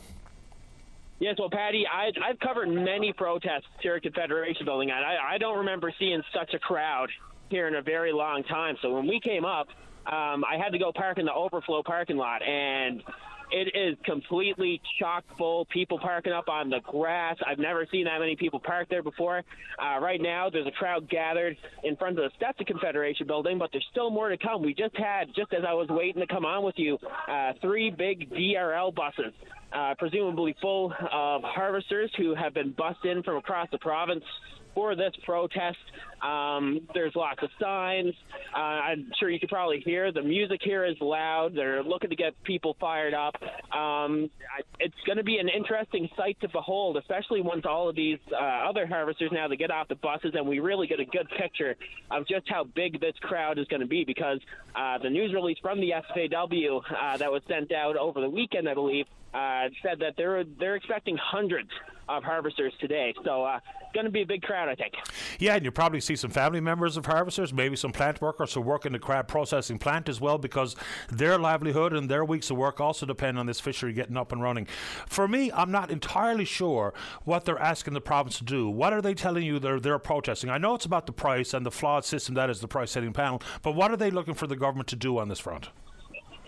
Well, yeah, so that's one of the things, Paddy. So when we got the initial notification about this protest, I believe it was on Friday, um, initially the, the, focus seemed to be on the price. Again, the 220 versus the 3, I can't remember now, 315 or, or what the FFAW had put in. Um, but then we got another release yesterday, and the focus seems to have focused now to fairness in the fishery. Now, what exactly fairness in the fishery means in the context of this. I guess we're going to have to wait and find out uh, for when the protest starts and everyone starts speaking. Um, but you know, we we've heard the concerns. There's you know. It, it, has been going on for months and months now um, in terms of what they will want. And I guess we're soon going to find out because it looks as though the speeches are about to start. We'll follow along on your Twitter feed. We'll get some more information. Thanks for making time for the show, Richard. Thank you very much, Paddy. Take care. Bye bye. No surprise. The emotions are very, very real and always will be inside the fishery until we find some solutions to these annual issues, whether it be about the, the price per pound of whatever species and uh, the variety of other issues which don't seem to be changing. We've seen some incremental change, you know, doing away with the LIFO policy, right? Last in, first out.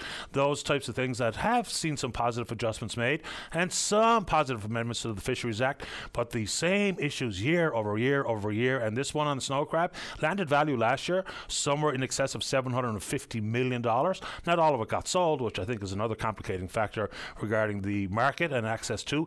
Uh, let's go to line number two. Good morning, Saul. You're on the air. Yes, hello. Hello. Hi, thank you for taking my phone call. I just want to say I'm an immigrant from New York City originally, and uh, my mother uh, lives here. She was originally from Ottawa, um, and I just want to say how you know it's very welcoming in some parts, but as an immigrant, there's a lot of things that could be very difficult when you when you're living here. Such as?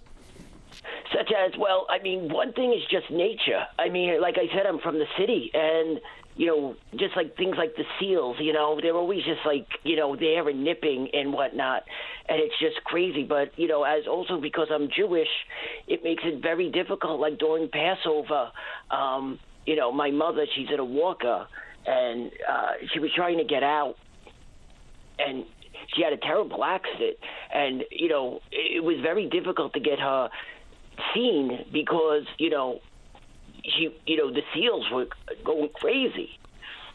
What part of the province did you immigrate to, Saul? Me, I'm up in St. John's currently. Okay. And I just go ahead. Sorry. No, that's okay. What brought you here? What uh, my mother? My mother is. Uh, my mother married my father. My father worked down in in Brooklyn, and she was originally from Canada. And then uh, my father passed away several years ago, and my mother moved back up to Canada, and uh, she's kind of moved around, and she's become very, very, you know. Uh, uh, terribly. Her legs are all swollen. Um, it, so she needed some help. So I, you know, I come in um, every now and then, but because of her condition, I'd like to get her back to New York. But my God, uh, you know, with the health care and everything else, it's just so crazy. So the difference in healthcare between the United States and Canada is obviously very, very real. Uh, we call it universal healthcare here, even though there nothing is free. We pay for the healthcare system through our tax dollars. So what would be the difference, whether it be in access or money out of pocket, if you were back in New York City trying to get help for your mother? Well, I would say it's it's just it's oh my God, with her like she also has diabetes. Um, so I guess there the insulin's free, but she can't get Uh, she has to pay for her her her needles, which is just to me crazy. So when she comes back, I try to bring her back to New York, or I have a friend who works in the medical field and I try to bring her things. But when I'm coming over in my car, you know, and I'm bringing any type of metal equipment, they treat me like a, a, a criminal. At the border. Or yeah, at the airport. both ways. You Okay. know, I'm just trying to look at this woman is very, very old, and I'm trying just to get her good health care. And you know, like I said, the accident with the seals didn't help. She was walking in her walker. We were down by the the thing, and the seals came up to us and they started attacking us. Where was this? up back in the hospital Where, where was this? in St. John's a few weeks ago. Like down in Quidi Vidi or something? Yes. And what did what did the seals do? Sorry.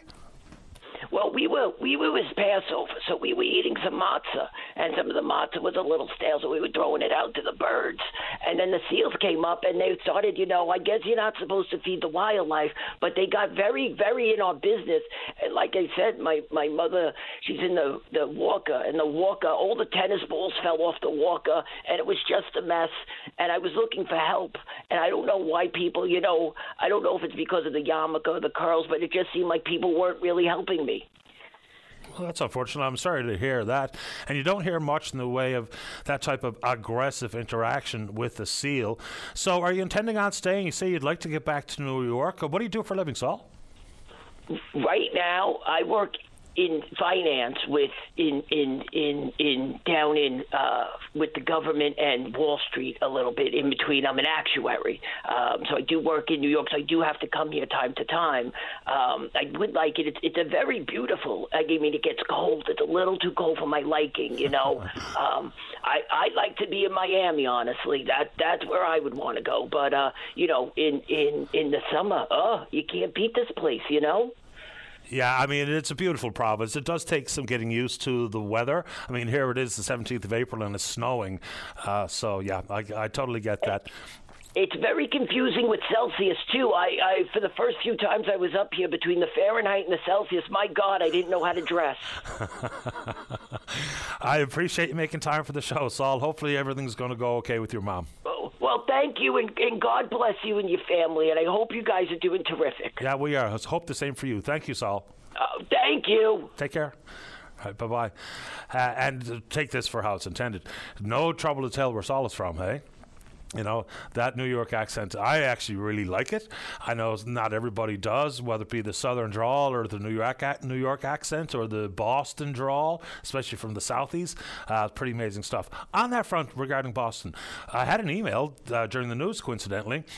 Someone asking me, Do I know of any runners from this province who are participating in the Boston Marathon, which I think is today, right?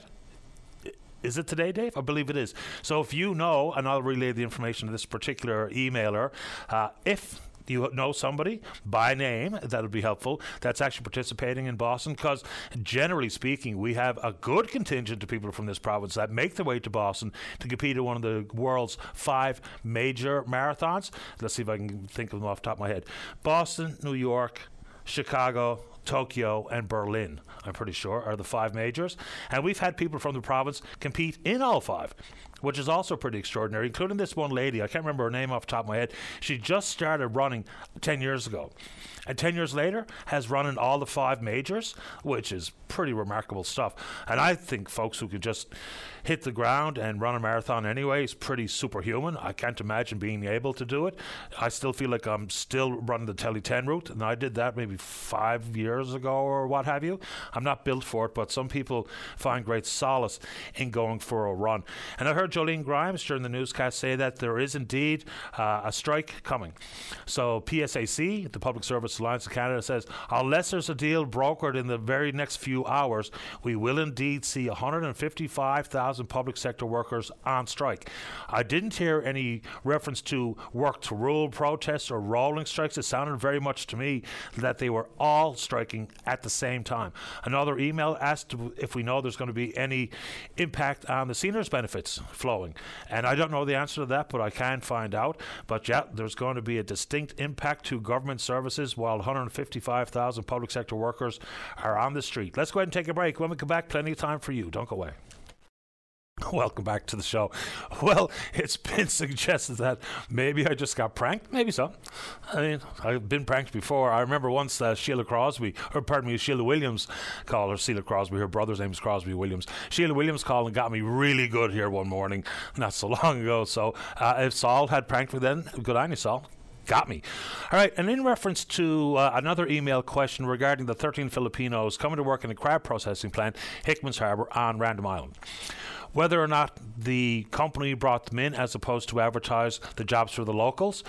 No one in the area has said that that's the case, so I don't know the answer to that question. But the whole issue regarding temporary foreign workers, especially when we're talking about agriculture, I think is something that we have to explore a little further. If there's more and more greenhouse and hydroponics being used to produce food in this country, a temporary foreign worker is sort of a weird title or tag to give someone because the greenhouse, of course, the upside is it's a year round operation. And in the country, about 40% of Canadian farmers are expected to retire in the next 10 years. 66% of farmers don't have a succession plan, according to a recent report coming from RBC. Uh, you say go to line two, Dave? Okay, let's go to line number two. Good morning, caller. You're on the air. I think you've been pranked, Paddy, by the Jerky Boys. It sounds like. Could be. I was a big fan of them in the 80s, and that's what it sounds like. Yeah, I don't know, but I tell you what, if that was a straight up prank, then that particular person has got that Jewish New Yorker accent down pat. Yes, Buddy's good. You should look him up. It's hilarious. and what's what's the he even Frank Clinton in the White House. Okay, so uh, you say the Jerky Boys? Yeah, the Jerky Boys. Yeah, you'd have to look them up. Ah, I'll have a look. Why not? Yes, you, you, you'll you'll do a lot of that, lads. And so, what kind of content do the Jerky Boys produce? What do they do? Uh, oh, they they just make all prank calls to whoever they can. And of course, radio stations have They- long. They even they even had a movie out in the eighties. Okay, I'm not They made a familiar movie about it. Yeah, and you could even see him prank, pranking uh, Bill Clinton. I think it's awesome. Yeah. After the show, I'll have a look. Yes, you'll have to. You'll enjoy it. I I look for something to enjoy this afternoon. Thanks a lot for this. You're welcome, bud. Take Thank care. All right. Bye bye. Yeah. Okay. Maybe it was a prank. I don't know. And nor am I too worried about it one way or the other. To be honest with you, I do think there's something suspect with some out of date matzah being the reason for a seal would come after you. But hey, what do I know? Oh man, that was really good. Anyway, back to agriculture and farming. In this province, you know, there was the offering of some 64 or 65,000 hectares of land for farming opportunities. Whether it be root vegetables all the way through, maybe even some cattle business models that have been brought forward. Snail's pace moving on those particular issues. But there's a thought offered by many people in many corners that the province isn't really fully outside with expanding the opportunities for agricultural business models because of some of the stalls we've heard about, whether it involves crown lands or what have you. But you know, the government has told us that they have, on some fronts, doubled uh, food production here in some sectors for some foods. I don't know how many pe- people see that, but I think it was really good, important work done by the Food Producers Forum and their various partners to give us a better understanding of just how much food is produced here in the province. Because we all used to go with the same numbers, right? We only produce 10% of what we consume, which I think now that we've got more data available really feels like that's at the big retail level and it very likely is probably very accurate. But now they've gone out and they've figured out through a bunch of surveys that the amount of food produced, whether it be backyard farming or homesteading, traditional farms as we know them, is way more than the the 10%. And that's helpful information because without that kind of data in hand, then it's hard to enact appropriate public policy. But we don't seem to be anywhere where we need to be regarding food production here in the province because we know there's something like a seven day supply if we were ever cut off and i know that sounds quite extreme but it's possible. And the issue regarding the trends and greenhouses you know it's happening right across the country not so much here. I know we have some hydroponics that are ongoing. Mr. Neri down in the Cove, and uh, there's actually a hydroponics association now, and that's a local gentleman who's at the helm of that. So this is somewhere where we can move away from the seasonal problems that we have and have year-round production of more and more goods that we all buy and eat and love. Dave, what do you want me to do here? Okay, let's go to line number one. Good morning, Paulson Rendell. You're on the air. Good morning, Paddy. How are you this morning, boy? Best kind. How about you? Good, thanks. Good. Tolson here in Hurston, Paddy. I just want to give you a call there. Uh, thinking this is uh, volunteer week, and and again, only for volunteers, we wouldn't be where we're at today. Absolutely. And I know we're in a mess uh, in different circumstances, in different ways with governments, uh, whether it be municipal, federal, or provincial. But uh, only for volunteers, buddy, she wouldn't work at all. Yeah, I mean, if you just stand back and think about what volunteers are doing across almost everything that we touch, then obviously it's very real. So, you know, when we spoke to Colin Corcoran from the Community Sector Council, even just the fundamentals of acknowledging the work of volunteers, whether it be formally, and he says like the high five or a thank you, it does go a long way. As someone who has done a lot of volunteering, it's not all simply about what you're doing for others. There's a lot of feel good comes from doing a bit of volunteering as well. So, if we see the shortages, like Volunteer Canada says some 65% of organizations don't have enough volunteers, 35% of those organizations have had to cut some of their services. That's bad news for all of us. That's right, Paddy. But only, like you said, only for volunteers. It'd be a hard, should be a hard state. It's bad enough now, but it should be ten times worse. But anyhow, the moral of the story is, like I said, uh, I certainly appreciate volunteers. I do a lot of volunteering myself, and that's the name of the game. Keep it up and keep the good work going for volunteers. But I also like to meet, uh, mention now, Paddy, about the spring break and the snow going with that, and the mess of garbage around everywhere. And, Oh. and uh, I've mentioned this to you hundreds of times before, and it's just crazy to see. I'm just going to give this as an example. People might laugh at what I'm going to say, but it's a fact. If you were walking along the road and you seen 20 recyclables, would you bend down and pick them up? No, probably not. But would you pick up a, a toonie or a loonie if you seen it there? Yeah, well, it, the answer is yes, they'd pick up the toonie, maybe not pick up the recyclables and take it the extra step to cash them in and get the toonie. So, fair point. But the only good thing about it, if you if you picked up 20 recyclables and you took that out of the street or out of the, out of the ditch or out of your playground or wherever you're taking it from, could be your Anglican cemetery in your community or your Roman Catholic or whatever. It could be anywhere because recyclables do blow around. And I mean, it would make a, a, a lot uh, to go to work clean up the environment. Yeah, look, I mean, I know that this might be beating a dead horse, but here in this city, now it's nice to see the snow going away because at this time of year it's all just black, ugly snow banks that are for the most part that we see around. So it's nice to see it go by the wayside. But then comes our annual problem of what the receding snow reveals, and that is a ton of garbage, a ton. I just sometimes am so embarrassed with just how rotten this city can be sometimes, and it's just awful. And people know better, you know. And I hear the same old arguments made year over year. Let's just say, for instance, coffee cups or fast food containers that the companies that sold it to us should do more to help clean it up. No, they don't owe us anything. They sold you a product. You threw it on the ground. You know, they didn't say, here's your coffee, please do indeed throw that on the grass when you're done. So it's individual responsibility. And yes, companies with garbage cans and uh, emptying them uh, in a timely fashion, it all plays a role. But I just get frustrated to no end with how dirty the place can be. Paddy, by the way, I look at it, I'm going to 68 years old. I've seen a lot of changes in my life. I can remember here in the town of Hearts Content walking from the lighthouse to the Southern Cove to the powerhouse. And I mean, the way the environment has changed and the climate change is playing a big factor. There's no question about it. No one's going to convince me because I know the difference and see it. I can see it on on, on this, where the, the ocean has gone up another eight to ten feet. It's unbelievable. People just got to have a look at it and size it up. Everything has changed big time.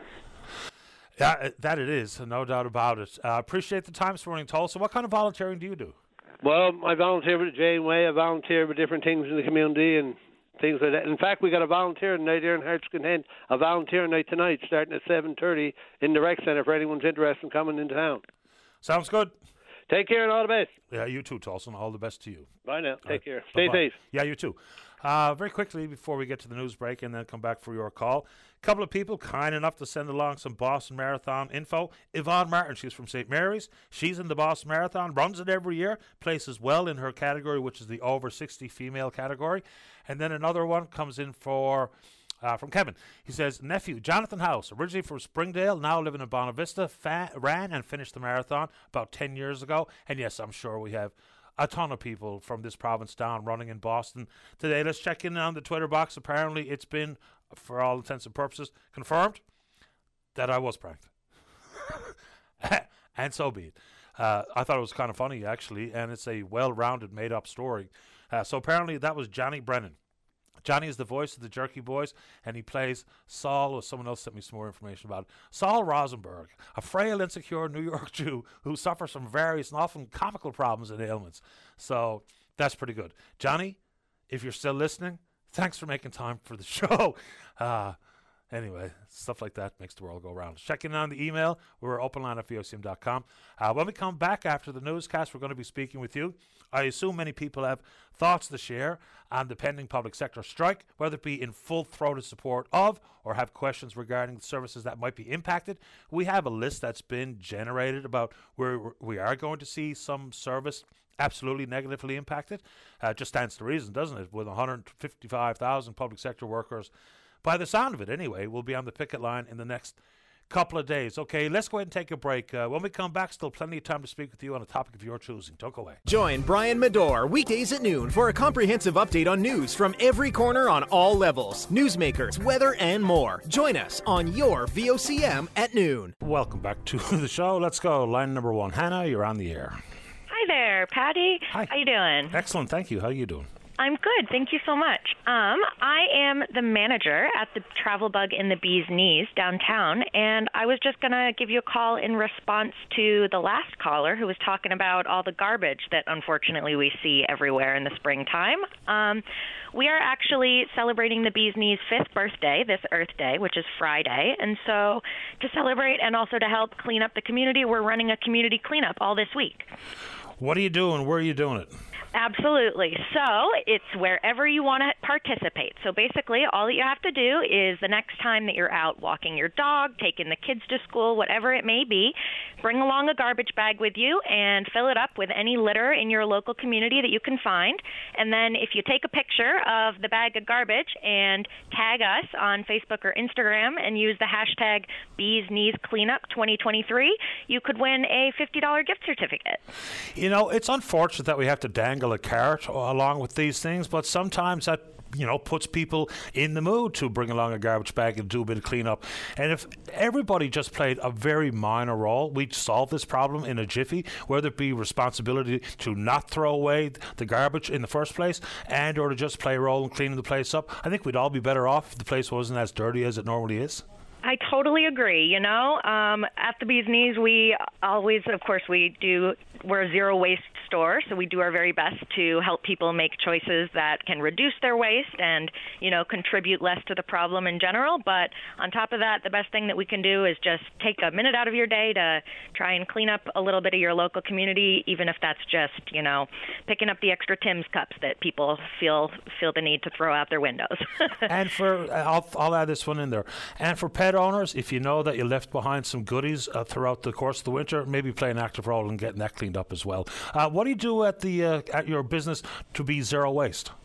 Yeah, so unfortunately, the whole business itself can't be totally zero waste, but we do have uh, lots of zero waste products. So things from, you know, uh, supplies to make your dishwashing routine more zero waste. So, reusable um, scrubbers and dish brushes, sponges made out of coconut husk, that sort of thing. We also have refillables as far as dish detergent, um, packageless um, dishwasher cubes, you know, all that good stuff. We've also got zero waste shampoo, conditioner, lotions, pretty much anything you could think of. Uh, we try to just make it easy for people to make those switches that you might not think of right off the bat, but that can add up over time to make a really big difference. That's a good thing. So all you have to do is grab a bag, do some cleanup, take a picture. What was the hashtag again for the your Facebook hashtag page? is Bees Knees Cleanup 2023. I think it's awesome. Congratulations to the company for getting involved, trying to clean the place up. Yes, absolutely. So hopefully everybody can take some time out of their day and do their best to help, you know, clean up what we see in the springtime and hopefully keep that from happening so much in the future. Here, here. Good to have you on, Hannah. Thanks for this. Yes, absolutely. Thank you so much, Paddy. Take care. Bye bye. All right, bye bye. Uh, oh, wrong button. Uh, let's keep going here. Let's go to line number two. Daryl, you're on the air. Oh, hi, Paddy. How you doing today? Doing okay. How about you? Oh, I'm doing good. Thanks. The sun is out. The weather's uh, improved, so it's all good. uh, Paddy, one comment today there. I want to talk about like you know uh, uh, the cost of living and all that stuff. And I uh, I overheard a conversation there recently, and there's uh, uh, I was just among a few other people there, and. Uh, and uh, they're talking about affordability. And I'll never forget this one lady was more or less saying that well, I can't, the cost of gas and everything, I can't afford to go to my cabin no more. And then this gentleman uh, was saying, well, you know, I can't even afford to go to work anymore.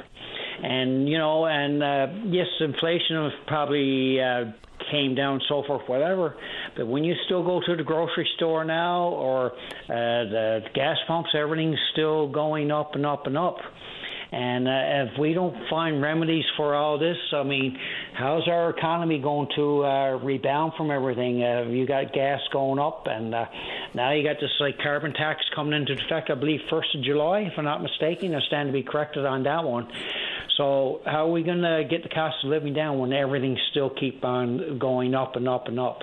Now I know interest rates have stabilized right now, but that could flip flop every either direction. But I mean, if we uh, uh, when you look at the whole problem in general, uh, the government was the cause of all of it, the federal government, because when they shut down everything uh, due to COVID, this triggered everything. The, the chain supply effects, the cost of living, uh, uh in, inflation went up and is dropping down. So when you look at it, if me and you make a mistake, yes, we got to correct our own mistake. In this case, uh, the federal government, when they, we shut everything down, this is the cause of what's everything happening today. So most of those shutdown, most of those shutdown issues are provincial, to be honest.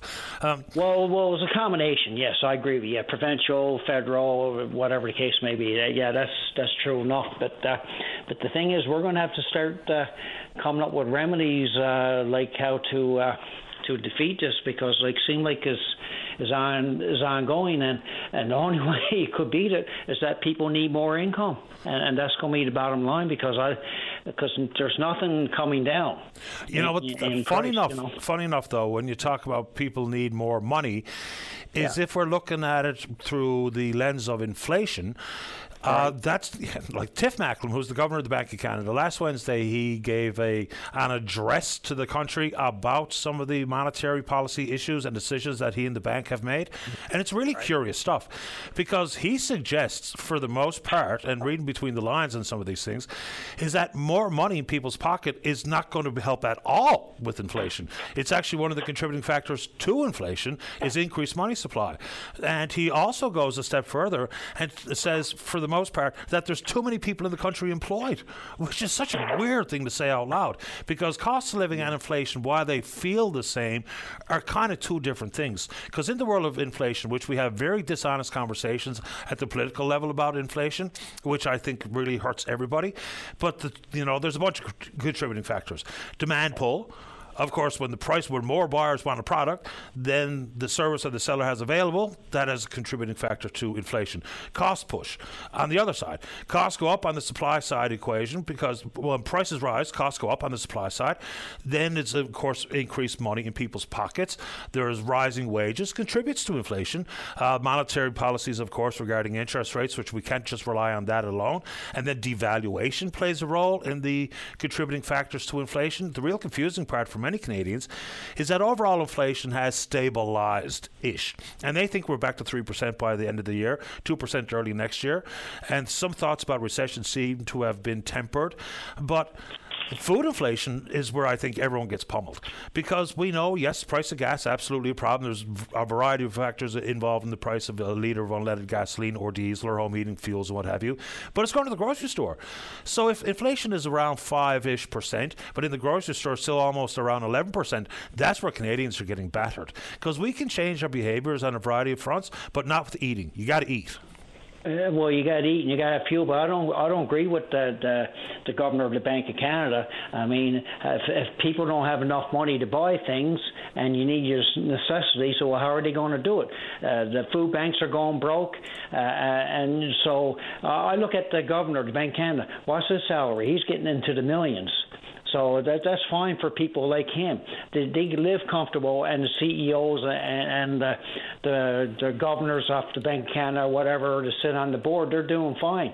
Uh, all these people are getting millions of dollars. So maybe you know, so that's that's fine for them. They can say this and say that and whatever. That's fine. They're living good. But most people now, you you turn on the news daily or watch whatever, you you, you hear it yourself certainly. So I mean, people if they don't have the money to buy things, well, what are you going to do? So if he says eh, that you, you if you make more money, he's going to add to the problem, it's not going to add to the problem. It, it, it does. Got to try to solve the problem because people are going to have to have the, the the opportunity to be able to buy things. And if they don't have the money to buy due to the cost, then you got more severe problems. So there's, and it's like kind, domino effects. There's kind of two different things, though. I get the point you're making, but there's right. no question more money does not help inflation it can help with cost of living pressures to be able to afford to fill up your vehicle right. and buy some groceries. But more money in the system is absolutely one of the contributing factors to inflation. Is you know that's why politicians will say, well, it's all Justin Trudeau's fault because of CERB and those types of things, and different mm-hmm. pots of money being flowed out from the province and or the federal government. So more money right. does indeed contribute to inflation. Tiff Macklem, as the governor of the Bank of Canada, makes in and around a half a million dollars a year, not into the millions, and that's not justifying anything. It's just that's just how much those people people make. But well, yeah, yeah well, yes, you are. You are right. Uh, we're sort of caught between a rock and a hard corner. Every time you turn on the news, there's uh, millions or billions of dollars going out the door. So is that helping inflation? No. And, and and then you got people on the streets that are starving, taxpayers are suffering, and and whatever. So I, I don't know. It's, it's, a, it's a hard uh, remedy to solve, but I'll just make a quote from Warren Buffett. He said, the only way to beat inflation is people need more uh, income.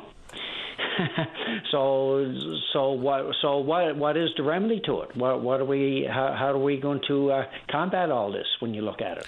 Yeah, uh, more money is a cost of living issue, and it's not because I know anything about it. And the carbon tax, that you pointed out, we've had a couple of guests on to talk about the implication of a carbon tax means right. for things like inflation, and it's minimal. There's way bigger contributing factors to it, and there's nothing oh. easy in this world. And complex issues need complex solutions. It's not all just about interest rates, but I mean, for yeah. Tiff Macklem to say, you know, we have too many people working, which is contributing to inflation, it's just a hard pill to swallow. It's just well, hard well, to know how to take that kind of stuff. Well, and it is a hard pill to swallow. I agree with you, but you look at the okay, the interest rates went up, went up, went up. Now you're getting record uh, bankruptcies, and, and because of the interest rates, because they want to bring down inflation. So all of a sudden they stalled the interest rates now because they've seen what effects it's having otherwise, which is not for for the better. So now we're stabilized. Now inflation has dropped down a bit. Now I'm not sure exact figures today, but I mean, uh, but now you got energy costs going up, like this carbon tax and all.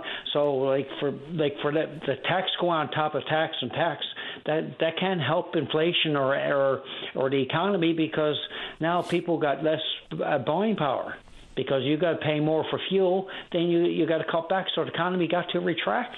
Yeah, buying so, power is an interesting one. That's that's when we talk about what people call the real wage.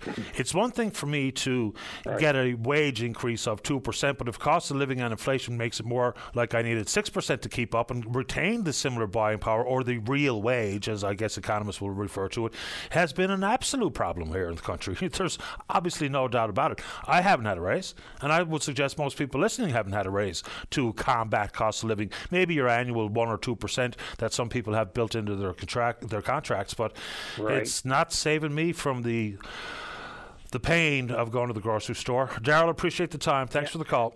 No, again, thanks, uh, Paddy, and hopefully things will work out for the better down the road. We just uh, just take it day by day. That's all we can do, I guess. Appreciate the time. All right, thanks again for your time, Paddy. All the best to you. You too. Bye bye. Take care. Thank you. Yeah, inflation. We have straight up. I mean we know what goes on inside a political discourse, and whatever works for one party or another, one politician or another, that's what they'll say. That's what they'll do. They take some of the most complicated issues, try to boil them down to being very fundamental and very uh, easily settled or solved, when in fact that inflation conversation has gotten away from politicians. It, it, simply has. You know, we'll put focus, whether it be on grocery store profits and stuff. And absolutely, we have to have those conversations. But to pretend that inflation only happens in Canada at this level is kind of silly, too, right? It's not helping us because if we had if more and more people had more and more understanding of those types of issues, we'd be able to drive politicians to actually try to settle and solve them, as opposed to win a couple of votes. Because unless we understand exactly what's contributing to it, it's hard to do much about it, right? Let's take our final break in the morning. Don't go away. Welcome back to the show. Uh, let's go line number one. John, you're on the air. Hi, Paddy. Uh, thanks for your opportunity to uh, to get on and, uh, and say a few things. Sure, go ahead. Um, I just moved back uh, from Ontario, and uh, what I've noticed, my my I, I spent 30, 33 years away, and just moving back, I my I'm just shocked uh, with the cost of living here. And to be honest, I don't know if I'll be able to. I came back to help out my parents and all that kind of stuff as they get older, but I don't know if I can stay here. The cost of living here is just too expensive. It just absolutely blows my mind. On what side? Give me some specifics. Like, are we talking about food or energy, or what are we referring to? Well, the the, easiest one is uh, you know not to put a plug in for Costco, but you know you go to Costco in Ontario, you come out with a cartload of groceries for for uh, for for 150 bucks. You you come out of uh, Costco here with the same groceries, it's 200 bucks. Um, uh, that's and the cost of fuel, of course. So you know that's that's no surprise there. I mean, you're you're looking at 20 cents a liter more for fuel here. Um, so you know one of the things that boggles my mind is this carbon tax.